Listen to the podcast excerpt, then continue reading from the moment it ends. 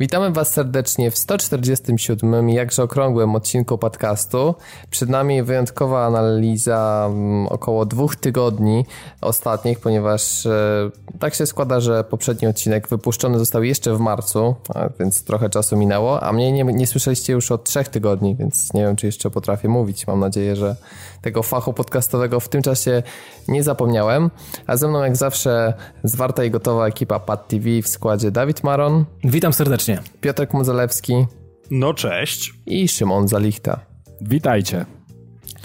Dzisiaj przygotowaliśmy dla Was newsów i to naprawdę dużo, co jest zrozumiałe przy tak długim okresie nieobecności. Natomiast dla równowagi będzie nieco mniej gier, ale to już zażalenia proszę składać do wydawców, a nie do nas, bo tak się składa, że no, ta wiosna nie jest jakoś wybitnie mocna, jeśli chodzi o premiery.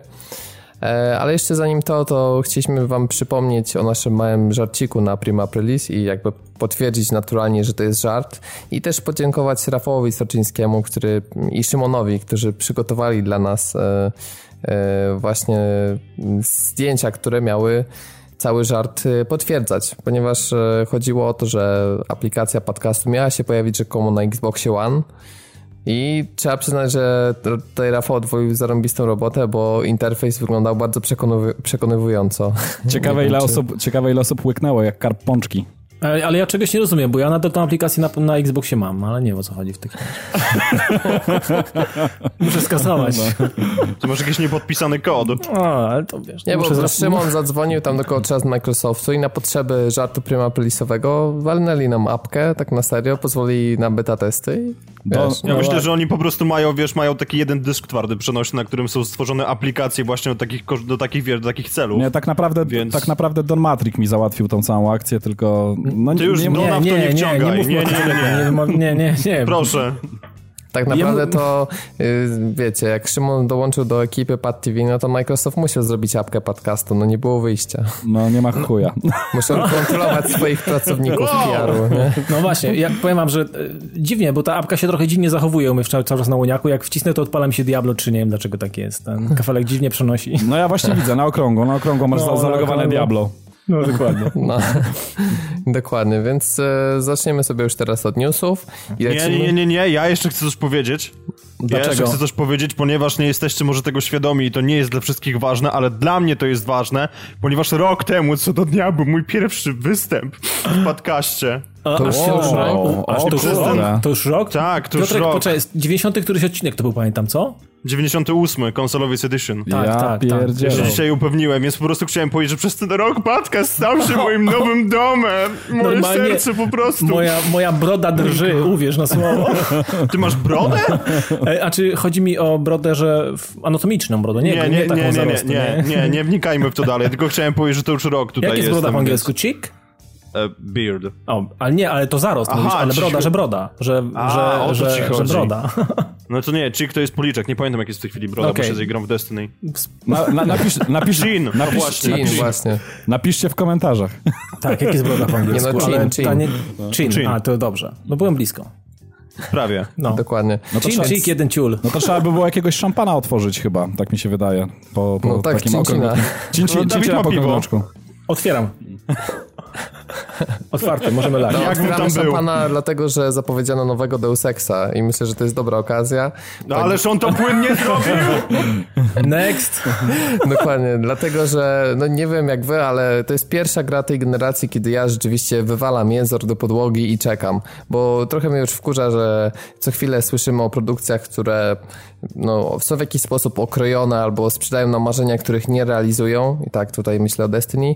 E, natomiast e, takich gier w stylu jak na przykład Batman Arkham Knight, który e, zapowiada się jako typowa gra, gdzie jest wszystkiego więcej i lepiej, tak dużo w tej generacji nie ma. I Deus Ex to jest kolejny przykład, który chce poprawić wszystkie błędy poprzednika i po, jakby dzięki nowej generacji e, wyżej podnieść poprzeczkę po prostu, więc ja... Y, no nie wiem jak wy, ale ja jestem już kupiony z miejsca, mimo że sam zwiastun może nie był aż na takim poziomie jak te do Human Revolution, które były absolutnie niesamowicie rewelacyjne, ale i tak jest naprawdę nieźle. Ja ci powiem, Robert, że jako fan wszelkiej maści science fiction też się jaram jak opony dawniej na Majdanie i e, jak dla mnie mogliby tak naprawdę podciągnąć tylko troszeczkę wizualia, no błędy tam błędami, nie było ich aż tak może dużo, jakoś mnie nie kuły po drodze e, w tej poprzedniej części podczas, no i ja myślę, że było głupie SI. No, może troszeczkę, może głupota, troszeczkę. Ale wiesz co, nie, wiecie co, jeszcze ta, ta gra miała, miała dwa problemy tak naprawdę z mojej perspektywy.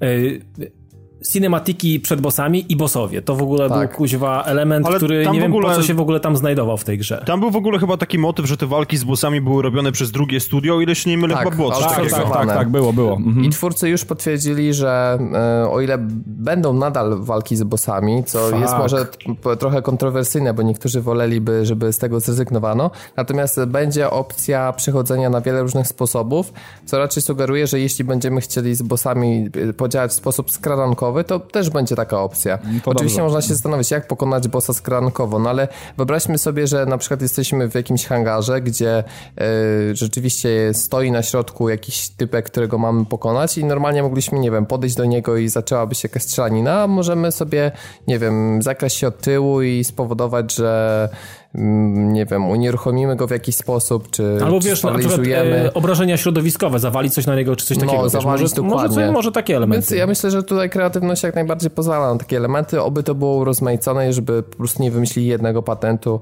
e, Ale... gdzie po, polecą na tym na całej grze, więc ja się o tych bossów aż tak nie martwię, chociaż też nie jestem w ogóle fanem bossów gra, e, ogólnie we wszystkich, bo jakoś tak nie wiem, mi się wydaje, że to jest straszna taka retrozależność, która nie do wszystkich e, współczesnych gier pasuje. Znaczy ja się muszę... W Ninokuni, w Ninokuni było dobrze z bossami, ja lubiłem akurat ja się, muszę, ja się muszę z Robertem zgodzić tylko, że jeśli chodzi o skradanki, to często jest problem z bossami w różnych grach wideo. No to jest spokój, wiesz, jak było całe, w ostatnim całe, tak. Cellu, no. E, trzeba było się od osłony do osłony zajść wroga od tyłu i tam tak, tak strzelić tak, tak, mu tak. łeb. No, Ale generalnie w, w skradankach, bo mechanika w skradankach jest zrealizowana mm, w taki sposób najczęściej, że możemy się do każdego zakraść, zakraść e, po cichu jakoś tam zlikwidować każdego zwykłego przeciwnika, no ale na bossach już e, nie ma takiej możliwości najczęściej. Wiecie co, co, jest, co jest głupie. No to jest słabe, ale wiecie co, podobało mi się, e, podobało mi się rozwiązanie w sumie bossów to w takim cudzysłowie bym tutaj postawił. Mm, Piotrek, grałeś w Dishonored, bo wiem, że grałeś i też jesteś fanem tej gry. Tam mm -hmm. było to mhm. bardzo fajnie rozwiązanie, bo tam były jakieś pojedynki na pistolety, brało się udział w jakiejś to znaczy, imprezie, na przykład znaczy, maskowej i trzeba było doprowadzić mówisz, do jakiejś mówisz, sytuacji. Mówisz o, jedn, mówisz o jednej rzeczy i tak na dobrą sprawę, wiesz, ten pojedynek na pistolety tutaj absolutnie nie miał jakiegokolwiek wpływu na fabułę. Ja wiem, ale wiesz, ale generalnie chodzi o to, że te takie kluczowe y, unicestwienie postaci istotnych dla gry, albo takich, które, na które były, nie wiem, był wydany wyrok czy jakieś zlecenie, wyglądały bardzo fajnie i były jakby wypadkową twoich działań, nie wiem, w grze. No, to nie było tak, że była arena, nagle jeden na jednego i tutaj jakaś jazda, tylko to było bardzo fajnie schowane i wszyte i faktycznie miało się do czynienia z czymś, co można by podpiąć jako walkę z bossem. No trzeba było coś wykonać inaczej niż, niż zwykle. Natomiast... To znaczy, wiesz co, ja, ja bym powiedział, że po prostu Destiny, znaczy Destiny. Dishonored. U, Jezu, Dishonored, tak E, Dishonored było o tyle fajne, że pozwalało ci na tą taką kreatywność w zabijaniu, no. ale w momencie, kiedy, bo oczywiście zawsze była też możliwość oszczędzenia danego, danego oponenta, bo ktoś no cię o to poprosił, tak, czy z jakiegokolwiek tak, innego tak. względu. I fajne było to, że żeby dokonać czegoś takiego, musiałeś zrobić po prostu jakiś dodatkowy krok, i jakby głębiej zanurzyć się w świat gry i to było bardzo fajne, tak, że właśnie nawet jest się. gra o zabójstwach, której de facto nie musiałeś nikogo zabijać. Ja zresztą zrobiłem, bo właśnie w ten sposób przychodziłem Dishonored. I to jest Także... kolejna rzecz, y, którą mogliby fajnie zaimplementować w Deusie, tym bardziej, że poprzednia część miała osiągnięcie za to, żeby przejść całą grę bez zabijania, zabijania tak, kogokolwiek, tak, tak, gdzie było, wyjątkiem było byli bossowie, których obowiązkowo trzeba było zabić. Mm-hmm. Więc mam no, to nadzieję, miało że... bardzo duży sens. Tak, więc mam nadzieję, że teraz y, tego nie będzie. I teraz uwaga, bardzo dobra decyzja, ponieważ twórcy potwierdzili, że przygotowują wyłącznie kampanię fabularną i nie będzie żadnej formy trybu wieloosobowego, ani współpracy, ani jakiegoś osobnego MMO, które ma tam się wiązać, czy czegokolwiek, co miałoby po prostu poszerzać to doświadczenie. To będzie no typowo i, singlowa gra. No i, no i motyla noga, no. no i motyla noga. Niech tak będzie częściej. No po prostu w takich grach nie powinny być takich elementów. No jest, to, jest to po prostu niepotrzebne. No. Ja znaczy, ja rozumiem zachwyt nad Deusem, bo sam się wielokrotnie tą grą zachwycałem, natomiast nie udało mi się jej nigdy ukończyć. Ja robiłem podejść bodajże 5 i zawsze, gdy trafiłem do tej chińskiej dzielnicy, tam się moja przygoda kończyła. Nie wiem dlaczego.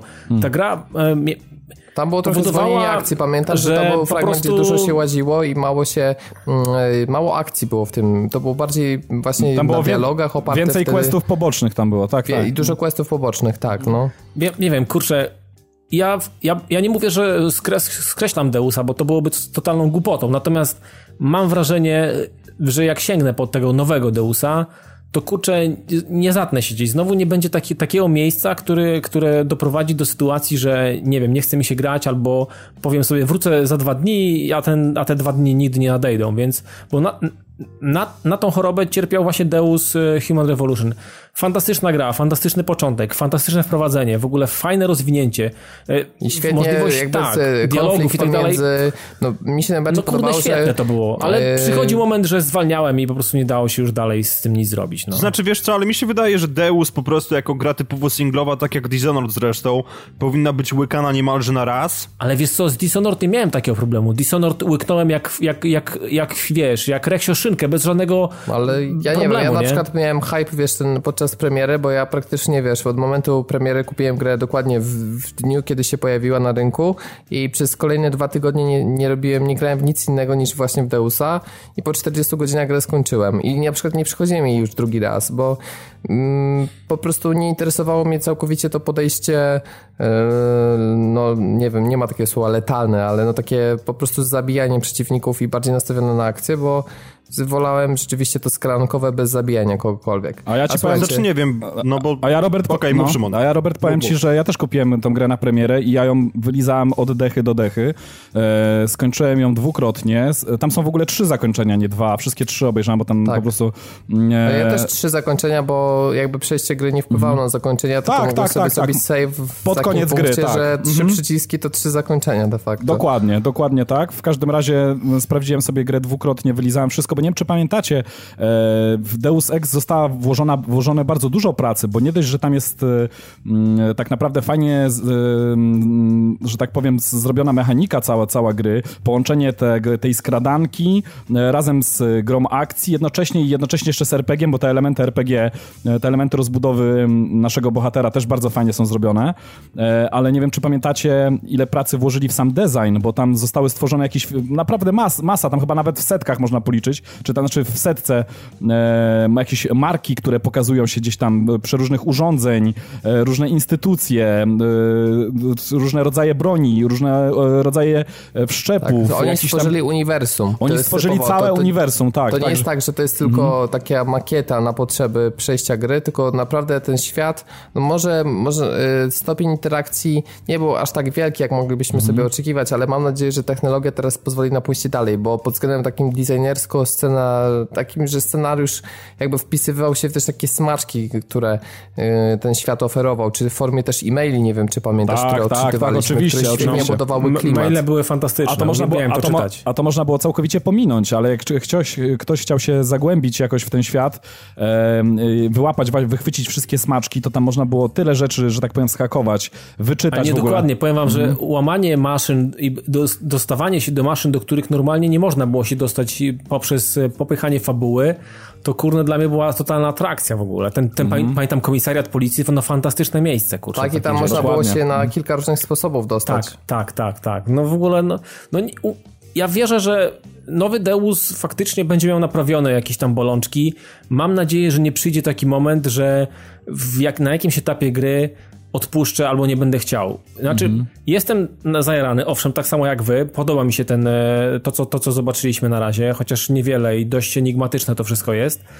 E, natomiast kurczę, nie chciałbym się zawieść, bo będę wtedy cierpiał mocno. To ja, słuchajcie, to po... mhm. no, to jeszcze ja, ja, ja, jeszcze tylko powiem na koniec, że ja powiem wam, że ja naprawdę tak ciepło przyjąłem pierwszą część Deusa i e, to jest takie moje pobożne życzenie. Mam nadzieję, że w tym kierunku pójdą, że to będą tak naprawdę tylko e, drobne szlify e, pod podbicie tych, tych, tych wizualiów w ogóle, mm, tego wszystkiego, co się dzieje na ekranie na, na dzisiejsze standardy, ale z mechaniką, że jednak nie będą zbyt, zbytnio tutaj forsować, nie będą tutaj odkrywać jakiejś e, Ameryki i, i, i wszystkiego przemodelowywać, tylko że zostaną jednak przy tej e, koncepcji pierwotnej i ja się wcale nie obrażę. Jeżeli dostanę taki Deus e, Ex Plus, e, właśnie mówię, z, poprawionymi wizualiami i e, z mm, równie ciekawą fabułą, powiedzmy, to ja będę zadowolony, będę usatysfakcjonowany.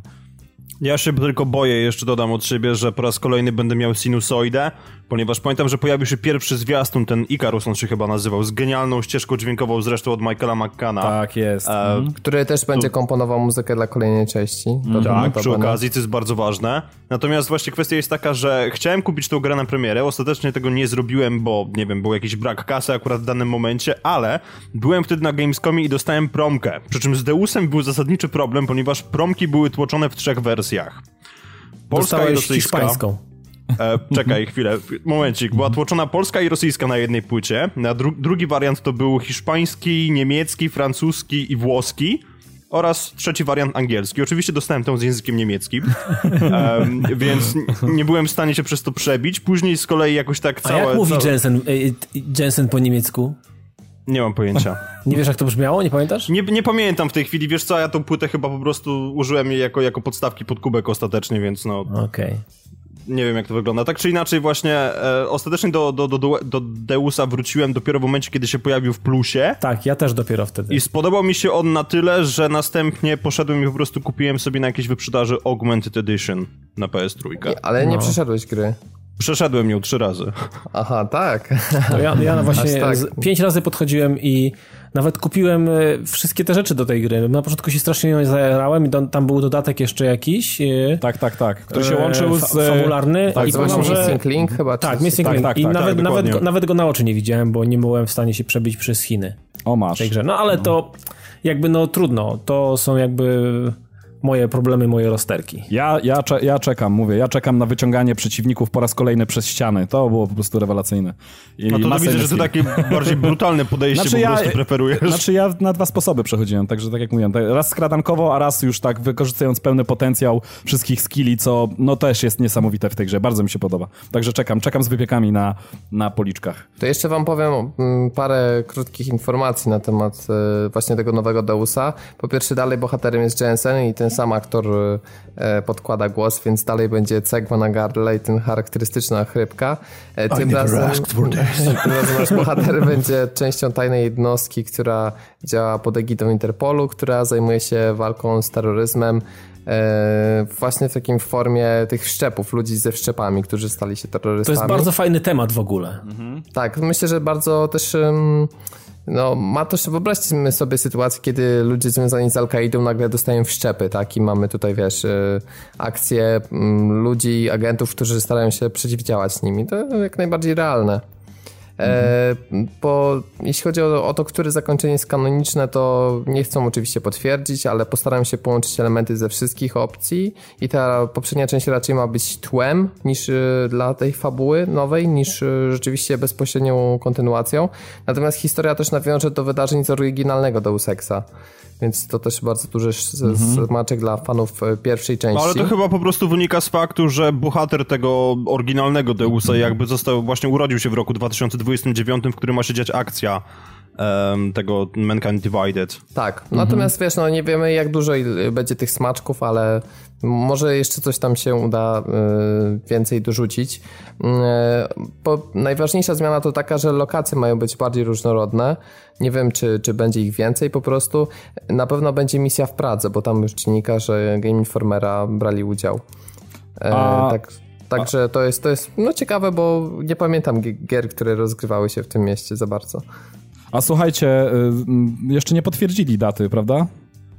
No niestety nie. No niestety nie. nie, nie, ale, nie ale, ale, nie wiemy nic, czy to będzie ten rok chociaż, 2015? Ale wiesz co, ja myślę, że wszystkiego się dowiemy na E3, no bo na chwilę obecną to jest po prostu ogłoszenie, ale mhm. szczerze nie stawiałbym, żeby to miało się pojawić jeszcze w tym roku. No bo ja nie wychwyciłem w trailerach i tak zastanawiałem się, czy wy coś Wiemy, że widzieć. będzie tylko na nową generację, nie, także mhm. na szczęście już nie będzie bagażu. Dokładnie, nie ma e, wspierania zeszłych, zeszłych rzeczy. I jeszcze, mhm. tak już powoli kończąc, będzie dwa razy więcej wszczepów niż w poprzedniej części, czyli każdy pewnie z tych rodzajów przechodzenia gry na nam wzbogaci jeszcze bardziej i będzie jeszcze bardziej różniła się rozgrywka w tych poszczególnych A, e, trybach. No ja zacieram być, łapy. Być może nawet będzie można przejść dwa razy grę w tym samym trybie, tylko inaczej rozwijając postać i zmieniając sobie w ten sposób gameplay. Jest też na to. Może też ewentualnie być jakiś New Game Plus po prostu, kiedy się będą odblokowywały jeszcze mocniejsze no, wszczepy. może też tak być. Te, Super na, by było, bo stawiał. E, z tego co pamiętam nie było New Game Plus w poprzednim Deusie. No ja też nie pamiętam, chyba nie było. E, mhm. I szkoda dlatego, że przydałaby się, myślę, taka funkcja. No i mm, generalnie mają też dopracować styl polegający na otwartej ofensywie, ponieważ więcej większą radość z rozgrywki czerpali gracze, którzy się skradali, więc te nowe skille mają, te nowe skille, które dotyczą jakby bardziej agresywnego podejścia mają być bardziej różnorodne i atrakcyjniejsze niż w poprzedniej części. No to, I to, to też dobra informacja. No. I, to wszystko z tych właśnie pierwszych informacji. Więcej dowiemy się na E3. I, I, myślę, że pozostaje czekać, a jest na co, naprawdę. E, I teraz robiąc kolejne płynne przejście, teraz opowiem wam o produkcji, na którą nie warto czekać. Nazywa się Call Zgadzam of Duty się. Black Ops 3, a nie warto na nią czekać dlatego, że nie dotyczy ona, tak jak spekulowaliśmy, czy może bardziej życzyliśmy sobie II wojny światowej, nowe Call of Duty, lecz jest to kontynuacja futurystycznego settingu, który do zażegu jest już w Black Opsie 2, częściowo w Call of Duty Ghost, ale przede wszystkim w ostatnim Call Advanced of Duty Warfare, no. Advanced Warfare. Więc y, mamy po prostu i, jeszcze na domiar złego, to ma być jeszcze bardziej futurystyczny setting, gdzie będziemy walczyć z robotami. Więc y, myślę, że już poziom Halo jest blisko i niedługo może laserki, blasterki. Nie, ja to e, po prostu pierdolę, no nie będę w to grał. No, no ja myślę, że to jest najlepsze podsumowanie tego. Nie, przepraszam, no bo to po prostu się teraz będzie robiło z tego kompletne pieprzone Michael Bay Movie The Game. Już miał no. po prostu wybuchy, dymy i a, jest świetnie, gramy w nowego koda. Plus w jakiś dziwny sposób podejrzewam, że wcisnął tryb zombie do multiplayera, bo on tak, jest obowiązkowy. już zostało potwierdzone, że będzie zombie. Kurwa mać, nie, nie, ale, po prostu. Ale wiecie co, czekajcie, czekajcie, tylko ja muszę coś wziąć, żeby się zasłonić. A, a, a, ale ja, ja kupię dla singla. Co? Nie no. Ale, ale, ale, ale, jestem, ale jestem chory na futurystyczne rzeczy i powiem wam, że nawet, Robert, ta, nawet coś tak chujowego jak seria Call of Duty to w settingu um, w settingu SF ja kupię dla singla. Ale słuchaj, Robert, ale... ty masz najbliżej, Robert, ty masz najbliżej, weź pojedź po nagraniu mu jebni, co? No, tylko wiecie słuchaj, co, nie, najlepszy, najlepszy single ale... futurystyczny był w Titanfallu według mnie. Mm. No tak, najlepsza kampania single, bo nie było jej. No tak. tak, tak, dlatego całym sercem kocham. E, słuchaj Szymon, tylko jedno pytanie proste. Mhm. Bo ja się zgodzę, że w oryginalnym Black Opsie kampania była naprawdę super. Mhm, to prawda. Ale jednocześnie stwierdzam, że w Black Opsie 2 kampania była beznadziejna. Naprawdę, to był jeden z najsłabszych części Call of Duty pod względem single playera. Znaczy inaczej, była o wiele gorsza od jedynki i tu ci przyznam rację, ale miała swoje momenty. Ja wam no, powiem, nie znaczy, wiem. Znaczy, jak, inaczej. jak wyciągałeś płytę z napędu. Posłuchajcie, znaczy nie, umówmy się, umówmy się na jedną to rzecz. To był ten moment. Ale, ale, słuchajcie, umówmy się na jedną rzecz. Call of Duty to jeśli chodzi o fabułę, właściwie większość części, E, to jest absolutne dno. Dno dna i, i, i to na mułu jeszcze w ogóle nad tym wszystkim. E, ale ja nie kupuję tych gier i nie gram w te gry dla fabuły, tylko głównie dla całego pierdolnika, który się dzieje dookoła. A ale, Szymon, ale, nie masz tworzyć Call of Duty, które łączy ze sobą pierdolnik, a jednak jakiś taki w miarę autentyczny scenariusz. No Black Ops e, było taką częścią udaną. Modern mhm. Warfare 1 było taką częścią. Dokładnie. Więc da się to Dwójka zrobić. Dwójka była też kozacka, nie gadajcie. No, to ja już to akurat tak... Ja bardzo lubiłem dwójkę. I ja z Modern lubię. Warfare 2 naj, najbardziej lubię fakt, że dostałem do niej kubek i grę sprzedałem, a kubek dalej mam.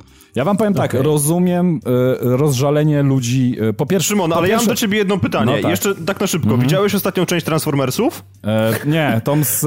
Kupią sobie na Blu-rayu, nie kupuj tej gry, zaoszczędzisz hajs. Dziękuję. Tom, Tom, Tom z Marty Markiem, tak? Tak, tak, tak. nie, nie, nie, to jeszcze akurat nie Będziesz miał wybuchy i roboty, będzie, wyjdzie na to samo, a naprawdę będziesz miał jeszcze zaoszczędzoną kasę. Okej. No, no to tam trzeba część będzie ściągnąć z torrentów. Nie, no ale słuchajcie. E... ale, ale, ale generalnie ja rozumiem rozżalenie ludzi e, tym, że to znowu kolejne futurystyczne. Znaczy po pierwsze, że Call of Duty kolejne, e, to jest raz, który już w ogóle zasypuje nas, podejrzewam, że niedługo będą po dwie części w roku, tak jak Ubisoft leci z e, Asasynami. I może w końcu do tego dojść. Nie będzie, e... dlatego że oni się przedstawili na trzyletni no proces tak, twórczy, ale... w związku z czym jakby chcą w taki sposób, aby trzy studia robiły i każda część co roku robiona przez inne studio. Ale wiesz co, Asasyny też wychodziły przez x lat y, po, po y, jednej części rocznie, a widać, że póki się sprzedaje, póki można jeszcze tą krowę wydoić, to, to jeszcze doją i mm, nie zdziwiłbym się nagle, gdyby jak, jakaś poboczna seria w ogóle związana z Call of Duty też wyskoczyła.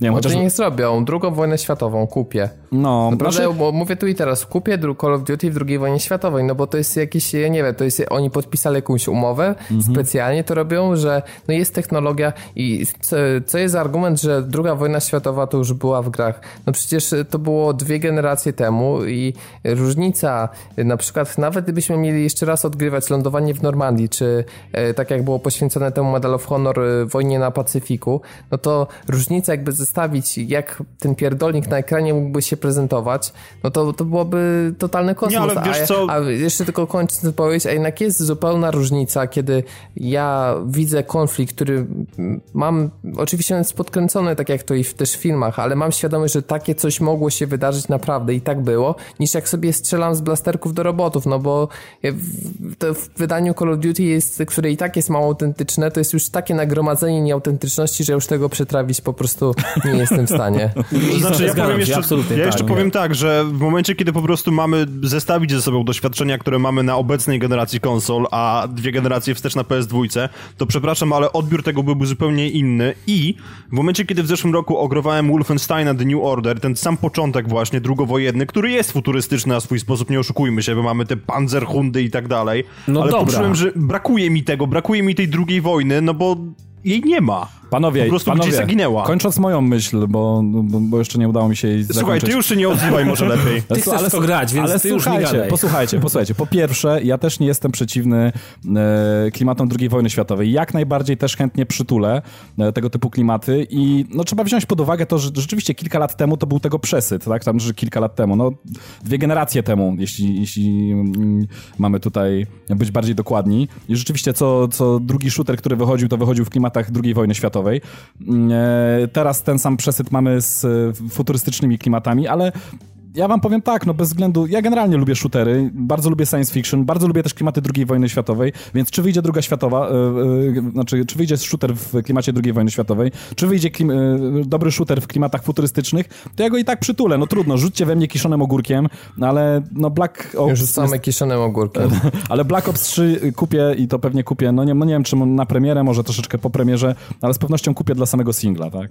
Ale wiecie co, ja się potwornie dziwię, że tak na dobrą sprawę twórcy gier się tak kurczowo trzymają tego futuryzmu na chwilę obecną, albo wcześniej mieli drugą wojnę światową, więc popadają ze skrajności w skrajność, kiedy tak na dobrą sprawę no, przepraszam, ale można po prostu tą grę osadzić w jakimś, nie wiem, alternatywnym uniwersum po prostu. Spójrzcie na Singularity, które było moim zdaniem świetne i wiem, że dostanę za to po łbie, ale Resistance Fall of Man moim zdaniem było świetnie osadzone. Ale słuchajcie, nawet gdybyśmy się trzymali w realistycznych klimatach wojennych, to po pierwsze Wietnam do Bad Company 2 pokazywał, jak świetnie wygląda zarysowany konflikt w tych realiach. To było tylko do multi, ale przecież tam potencjał na kampanię jest świetny, naprawdę tam było dużo dokładnie, działań. Dokładnie, e, Można tak. sobie, y, przecież y, w Sniper Ghost Warrior 2 było, co w ogóle mm, to było dosyć zaskoczenie, ale wykorzystanie motywu e, konfliktu w Jugosławii w latach mhm. 90. Mamy dwie wojny w Zatoce Perskiej.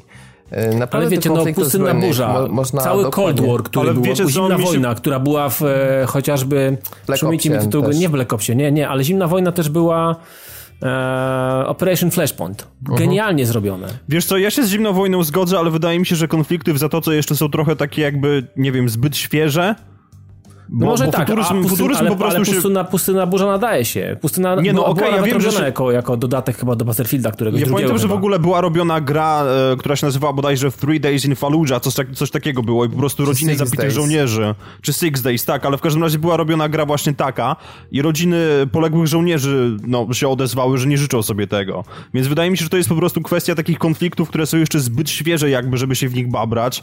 Ale no to no, nawet to, druga to, wojna światowa to jest taka potworna nie, ilość nie, nie, nie, nie, słuchaj, więc... wiesz co, wydaje mi się, że po prostu mamy, mamy tak szeroki spektrum, że w momencie, kiedy nawet wytniemy tą wojnę w Zatoce i te wszystkie wydarzenia wokół Sadama, etc., to zostaje nam taka ilość różnych konfliktów, Oczywiście, że wypadałoby że się tak. odpieprzyć od tego wszystkiego i po prostu ruszyć w ich kierunku, a nie się bawić w jakieś lasery i fruwające drony wypuszczane z vanów. No, Tym bardziej jeszcze on. na argument tutaj przeciwko Szymonowi, to powiem ci tak, można zarysować e, przyszły konflikt zbrojny, który ma jakieś znamiona realizmu, na przykład e, jak to było w Homefroncie.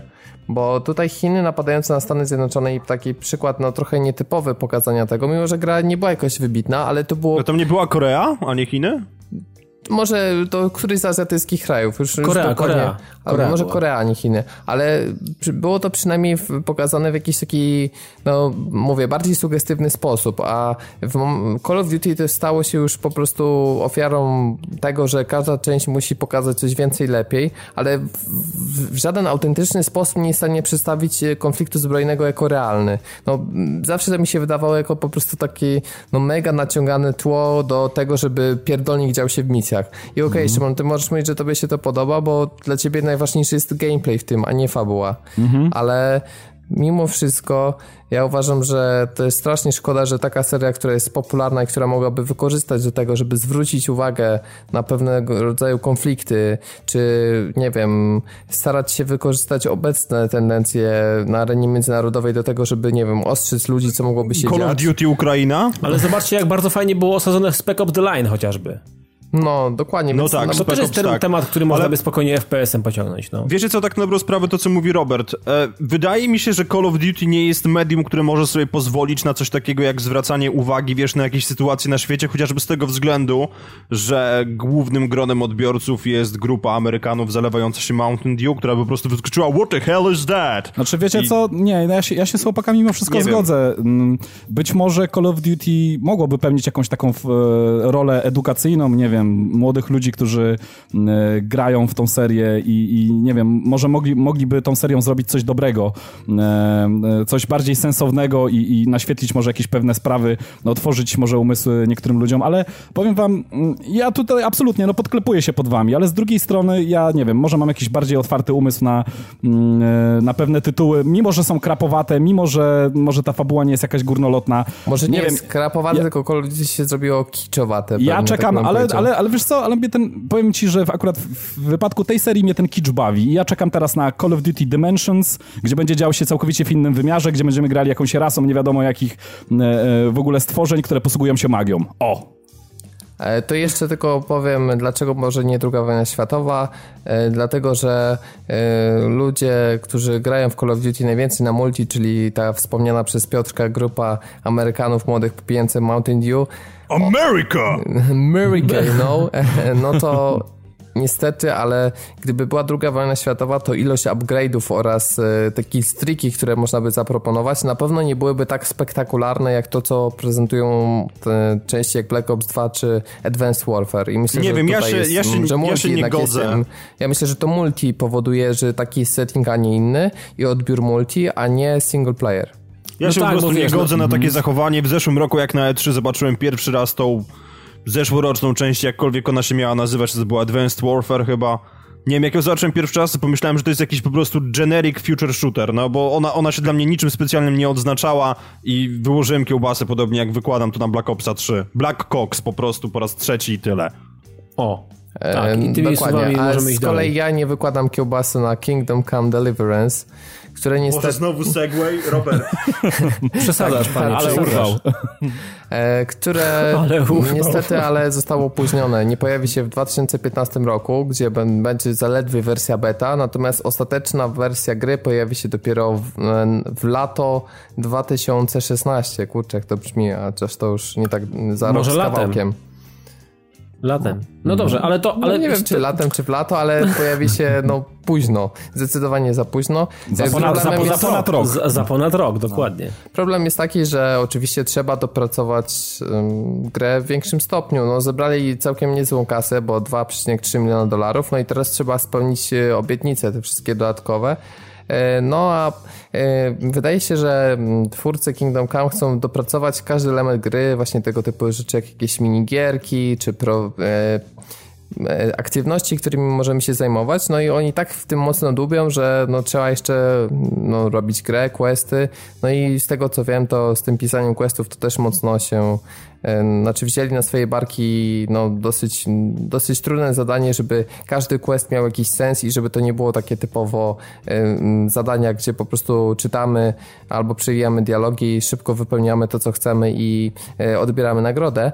E, więc na to potrzeba więcej czasu i tak jak wspomniałem, no jeszcze ponad rok na grę poczekamy, a być może nawet jeszcze więcej. Ale wiecie co, to jest często pułapka tych właśnie studiów, które e, zbierają pieniądze, dlatego że no po, pierwsze trzeba czymś zachęcić ludzi, żeby zech zechcieli wyłożyć swoje ciężko zarobione pieniądze na, na dany projekt, więc trzeba pokazać coś wow, super, coś ekstra, e, a później, kiedy już się uda zbierać jakąś tam kwotę, no to spe trzeba spełnić te obietnice, mm, no i trzeba w końcu to wszystko zrobić, tak? Jak się za dużo naobiecuje, no to później okazuje się, że ciężko udźwignąć to brzemię i, i, i, trzeba to, no potrzeba czasami o wiele więcej czasu, o wiele więcej pracy. No, tak to... co, wiecie co, mi, mi się tak wydaje, z punktu widzenia kogoś, kto zajmuje się projektami informatycznymi, projekty gier wideo nie za bardzo odbiegają od projektów informatycznych, różnych aplikacji i tak dalej, więc to są dość do siebie zbliżone mm, działalności. Wydaje mi się, że to jest pułapka, w którą nieświadomie wpadają twórcy, którzy albo od kogoś odchodzą, odłączają się, to są małe zespoły i brakuje tam ręki producenta albo kogoś, kto prowadziłby projekt i byłby w stanie to wszystko oszacować, e, łącznie z kosztami i czasem. Wydaje mi się, że to jest coś, na co oni sobie na początku nie są w stanie pozwolić na zatrudnienie kogoś takiego, który mógłby sterować projektem i ogarniać, ogarniać to, być producentem przede wszystkim, bo to chodzi o to, że brakuje producenta gry, wydaje mi się, i trochę jest to robione taką metodą chałupniczą i i po prostu tego ogniwa brakuje w tych projektach. I to, to efektem tego są właśnie takie rzeczy. To nie jest pierwszy projekt, który kończy się no, znaczy nie kończy się, ale dotknięty który jest, jest no, tak, który dotknięty mhm. jest taką, takim zjawiskiem i taką chorobą, w cudzysłowie mówiąc. I myślę, że takich, takich projektów będzie więcej. O, nie są w stanie ludzie zaryzykować, nie wiem, zbudować teamu, który tak naprawdę nie ma gwarancji, że projekt spodoba się ludziom, bo tego nikt nie wie, startując na Kickstartera czy gdziekolwiek indziej, bo to jest. Y, y, czasami jakaś magia musi zadziałać, żeby dany projekt się sfinansował i potem można było jakoś, w jakiś sposób y, pracować nad nim. Wydaje mi się, że to jest, to, jest ten, to jest ten element. Brakuje tutaj pewnych y, takich y, startowych założeń, takiego pójścia. Znaczy, one są ambitne, bo King, Kingdom Come Deliverance jest ambitnym projektem, jest bardzo fajnym projektem. Mi się podoba, natomiast ja nie jestem fanem takich gier, natomiast to wygląda na pewno ambitnie, mm, ale wydaje mi się, że z racji braku, nie wiem, funduszy i ucinania tych kosztów absolutnie do minimum, wybierana jest, nie wiem, jakąś metodą chyba głosowania albo jakimś innym, e, innym sposobem, jakaś osoba, która, nie wiem, ma doświadczenie i w cudzysłowie ogarnia i pociągnie to wszystko, a jak się uda, to będziemy potem myśleli. I brak, wydaje mi się, że potem już taka osoba się nie pojawia i albo pojawia się dopiero, kiedy pojawiają się odpowiednie pieniądze zebrane, natomiast wtedy już jest za późno, żeby, żeby móc y, y, wyrobić się w założonym terminie wcześniejszym. I wydaje mi się, że to, to, tak, to tak działa i to tak wygląda. A mi się Takie wydaje, Dawid, że te projekty, które są w jakimś tam stopniu zarysowane przed kampanią na na Kickstarterze i te projekty, które ostatecznie wychodzą, że one bardzo mocno się różnią. Znaczy ewoluują na pewno. Ta, mhm. Tak, ale myślę, że nawet nieraz to są zmiany naprawdę takie, wiesz, radykalne. W samym mhm. rdzeniu rozgrywki. Tak, tak, Bo po tak. pierwsze gromadzi się feedback od społeczności, która no, mocno jednak wpływa na projekt, gdzie no, ta relacja z ludźmi, którzy wpłacili pieniądze jest bardzo ważna e, i rzeczywiście to potrafi przynosić pozytywne efekty, tak jak chociażby Divinity, które e, no, też głosami społeczności było w dobrym stopniu poprowadzone, czy ostatnio E, teraz wyszło e, Pillars of Eternity e, w ten, w ten deseń, więc to jakby, jakby już społeczność pokazała nieraz, że potrafi w dobrym kierunku dany projekt poprowadzić. Natomiast Wydaje mi się, że też trochę nieumiejętnie dodaje się te stretch goalsy, które mają zachęcać do jeszcze wyższych wpłat. E, i po prostu nieraz e, wpiszą sobie mm, rzecz, która nie wiem, za 100 tysięcy dolarów zebranych więcej robimy to, tylko że potem się okazuje, że wiesz, wpisać jedną linijkę tekstu w założenia projektu to jest łatwo, ale potem wrzucić to do harmonogramu całego projektu jest już, y, jest już dużo trudniej. No dlatego ale, ale wiecie wydaje co, mi się, że to co powiedziałem, że brakuje mhm. kogoś, kto by to po prostu od tej strony producentkiej, od strony projektowej był w stanie faktycznie wszyć, wy, wy, wyznaczyć ścieżki, zagrożenia, jakieś ryzyka które z tym, z tym się niosą. Do Brakuje tego pamiętajmy też... zmianą, można tak, powiedzieć. Tak, tak ale wiecie co, ale ja wam ale, jeszcze Poczekajcie, poczekajcie, no. jeszcze chwila. Mhm. Wydaje mi się, że też jest e, w tym przypadku może być też taki problem, że wiecie, pojawiają się też różne technologie w trakcie życia projektu i to też jest coś, e, czego nie jesteśmy w stanie przewidzieć i to też e, może spowodować, że takie rzeczy się też wydłużają. Wydaje mi się, że tutaj akurat technologia jest zebrana od samego początku i tego pewnie CryEngine będą się trzymać, natomiast Ale... I wiem, może pojawiło się coś, co nie wiem, spowodowało, że muszą przeprojektować jakąś, jakąś część większą na przykład. I, i z tego ten, ten okres był półtora roku, półtora, półtora, półtora, no ponad rok to jest sporo czasu tak naprawdę, gdzie widzieliśmy już naprawdę sporo z gry i ona jest grywalna w pewnych elementach. No tam walka sobie tak jakoś jeszcze nie radziła, ale, ale sporo rzeczy wydawałoby się, że, że jest y, jako taką ukończona. No a się okazuje, że to jeszcze ponad rok, więc to jest sporo dodane do, do, do harmonogramu według mnie. Ale Dawid, ja ci powiem, że się absolutnie zgodziłbym z tobą, jeśli chodzi o mm, problemy z zarządzaniem, o, o ten harmonogram cały, dlatego że y, wiecie co, technikalia mogą jakoś tam wpływać może na dany projekt, jakieś tam nowe rzeczy rzeczy, które się pojawiają, nowe rozwiązania i tak dalej, ale generalnie zauważcie, że były również projekty, które mm, mimo, że nie miały jakichś tam nie wiadomo jakich mm, niesamowitych e, rozwiązań, technikali, grafiki, animacji, nie wiadomo czego. Spójrz, spójrzcie tutaj na ostatnie dziecko Double Fine. E, jak ten projekt się ciągnął. Przecież tam nie ma nie wiadomo czego Mówisz tak naprawdę. o tym Broken, o Broken Age. Age, tak, tak. Mhm. tak. I przecież tam nie, wiadomo, tam nie ma nie wiadomo jakich rozwiązań, nie wiadomo jakiej grafiki, jakich nie wiadomo jakich mechanik. Tam jest tak naprawdę wszystko oparte głównie na historii, e, jak to, jak to bywa w grach Double Fine, która rzeczywiście jest rewelacyjna, ale zobaczcie jaki poślizg tutaj, tak? I... Ale wiesz co, mhm. akurat jeżeli chodzi o Double Fine, to tam wydaje mi się, że. Znaczy, to jest pewnie temat na inną rozmowę, ale tam tam się pojawiło skurwysyństwo i cwaniactwo, ale o tym już kiedyś mówiliśmy i mhm. uważam, że oni pograli nie fair, natomiast i, i, przez to Szefer stracił w moich oczach bardzo dużo, bo to są ludzie, którzy wiedzą jak się robi gry, wiedzą jak się je projektuje, wiedzą jak wygląda się, jak wy, powinien wyglądać harmonogram, bo tam nie są ludzie, mhm. którzy gdzieś się odłączyli, uciekli skądś, są złapanki no albo tak, są tak, z ulicy, tak. przy piwie się spotkali, zróbmy grę, pójdźmy na Kickstartera, Kickstartera, tylko to są ludzie, którzy po prostu postąpili nie fair i, i, mhm. i, i to jest jakby zupełnie inna bajka. No tak, ale to... chodzi mi tylko o to, że wiesz, to niekoniecznie o jakimś fiasku czy przesunięciu w ogóle jakiegoś projektu decydują jakieś tam problemy techniczne, czy generalnie technikalia. To niekoniecznie musi być to, tak? Tylko może nie być. To może być ale, też, inne... ale też tego nie można wykluczyć, nie? No tak, tak, tak, oczywiście. I tyle chyba. No, ja tylko jeszcze powiem, że twórcy rozważają Kingdom Come Deliverance też wejście na Steam Early Access, co pewnie też będzie się wiązało z jakimiś tam kontrowersjami. Chociaż mm, no, z drugiej strony to mam nadzieję, że nie, nie spowoduje, że nie wiem, coś się znowu obieca kolejnej społeczności i ostateczna data Tylko projektu będzie oddalona. To jest znowu, Wiecie co, early access, znowu, no, early access, early accessem mi się wydaje, ale też fajnie by było, gdyby ewentualnie wypuścili jakąś betę na konsolę, bo no. jak wszyscy wiemy, oczywiście jest, znaczy no tam proces certyfikacji no to jest jedno, tak, ale jak wszyscy wiemy, so, jest grywalny kod na, na PC, bo nawet Robert przecież ty grałeś, mhm. ale nie wiemy jak to wygląda na konsolach, ponieważ mnie sam koncept potwornie po prostu się podoba. Ja bardzo chętnie bym rzucił w nich pieniędzmi, ale no nie wiem, w takim wypadku chyba po raz enty trzeba będzie poczekać do wydania, które jak wiemy, no będzie dopiero za jakiś czas i poczekać jeszcze chwilę dłużej, aż do, na tym wszystkim łapy położy Digital Foundry.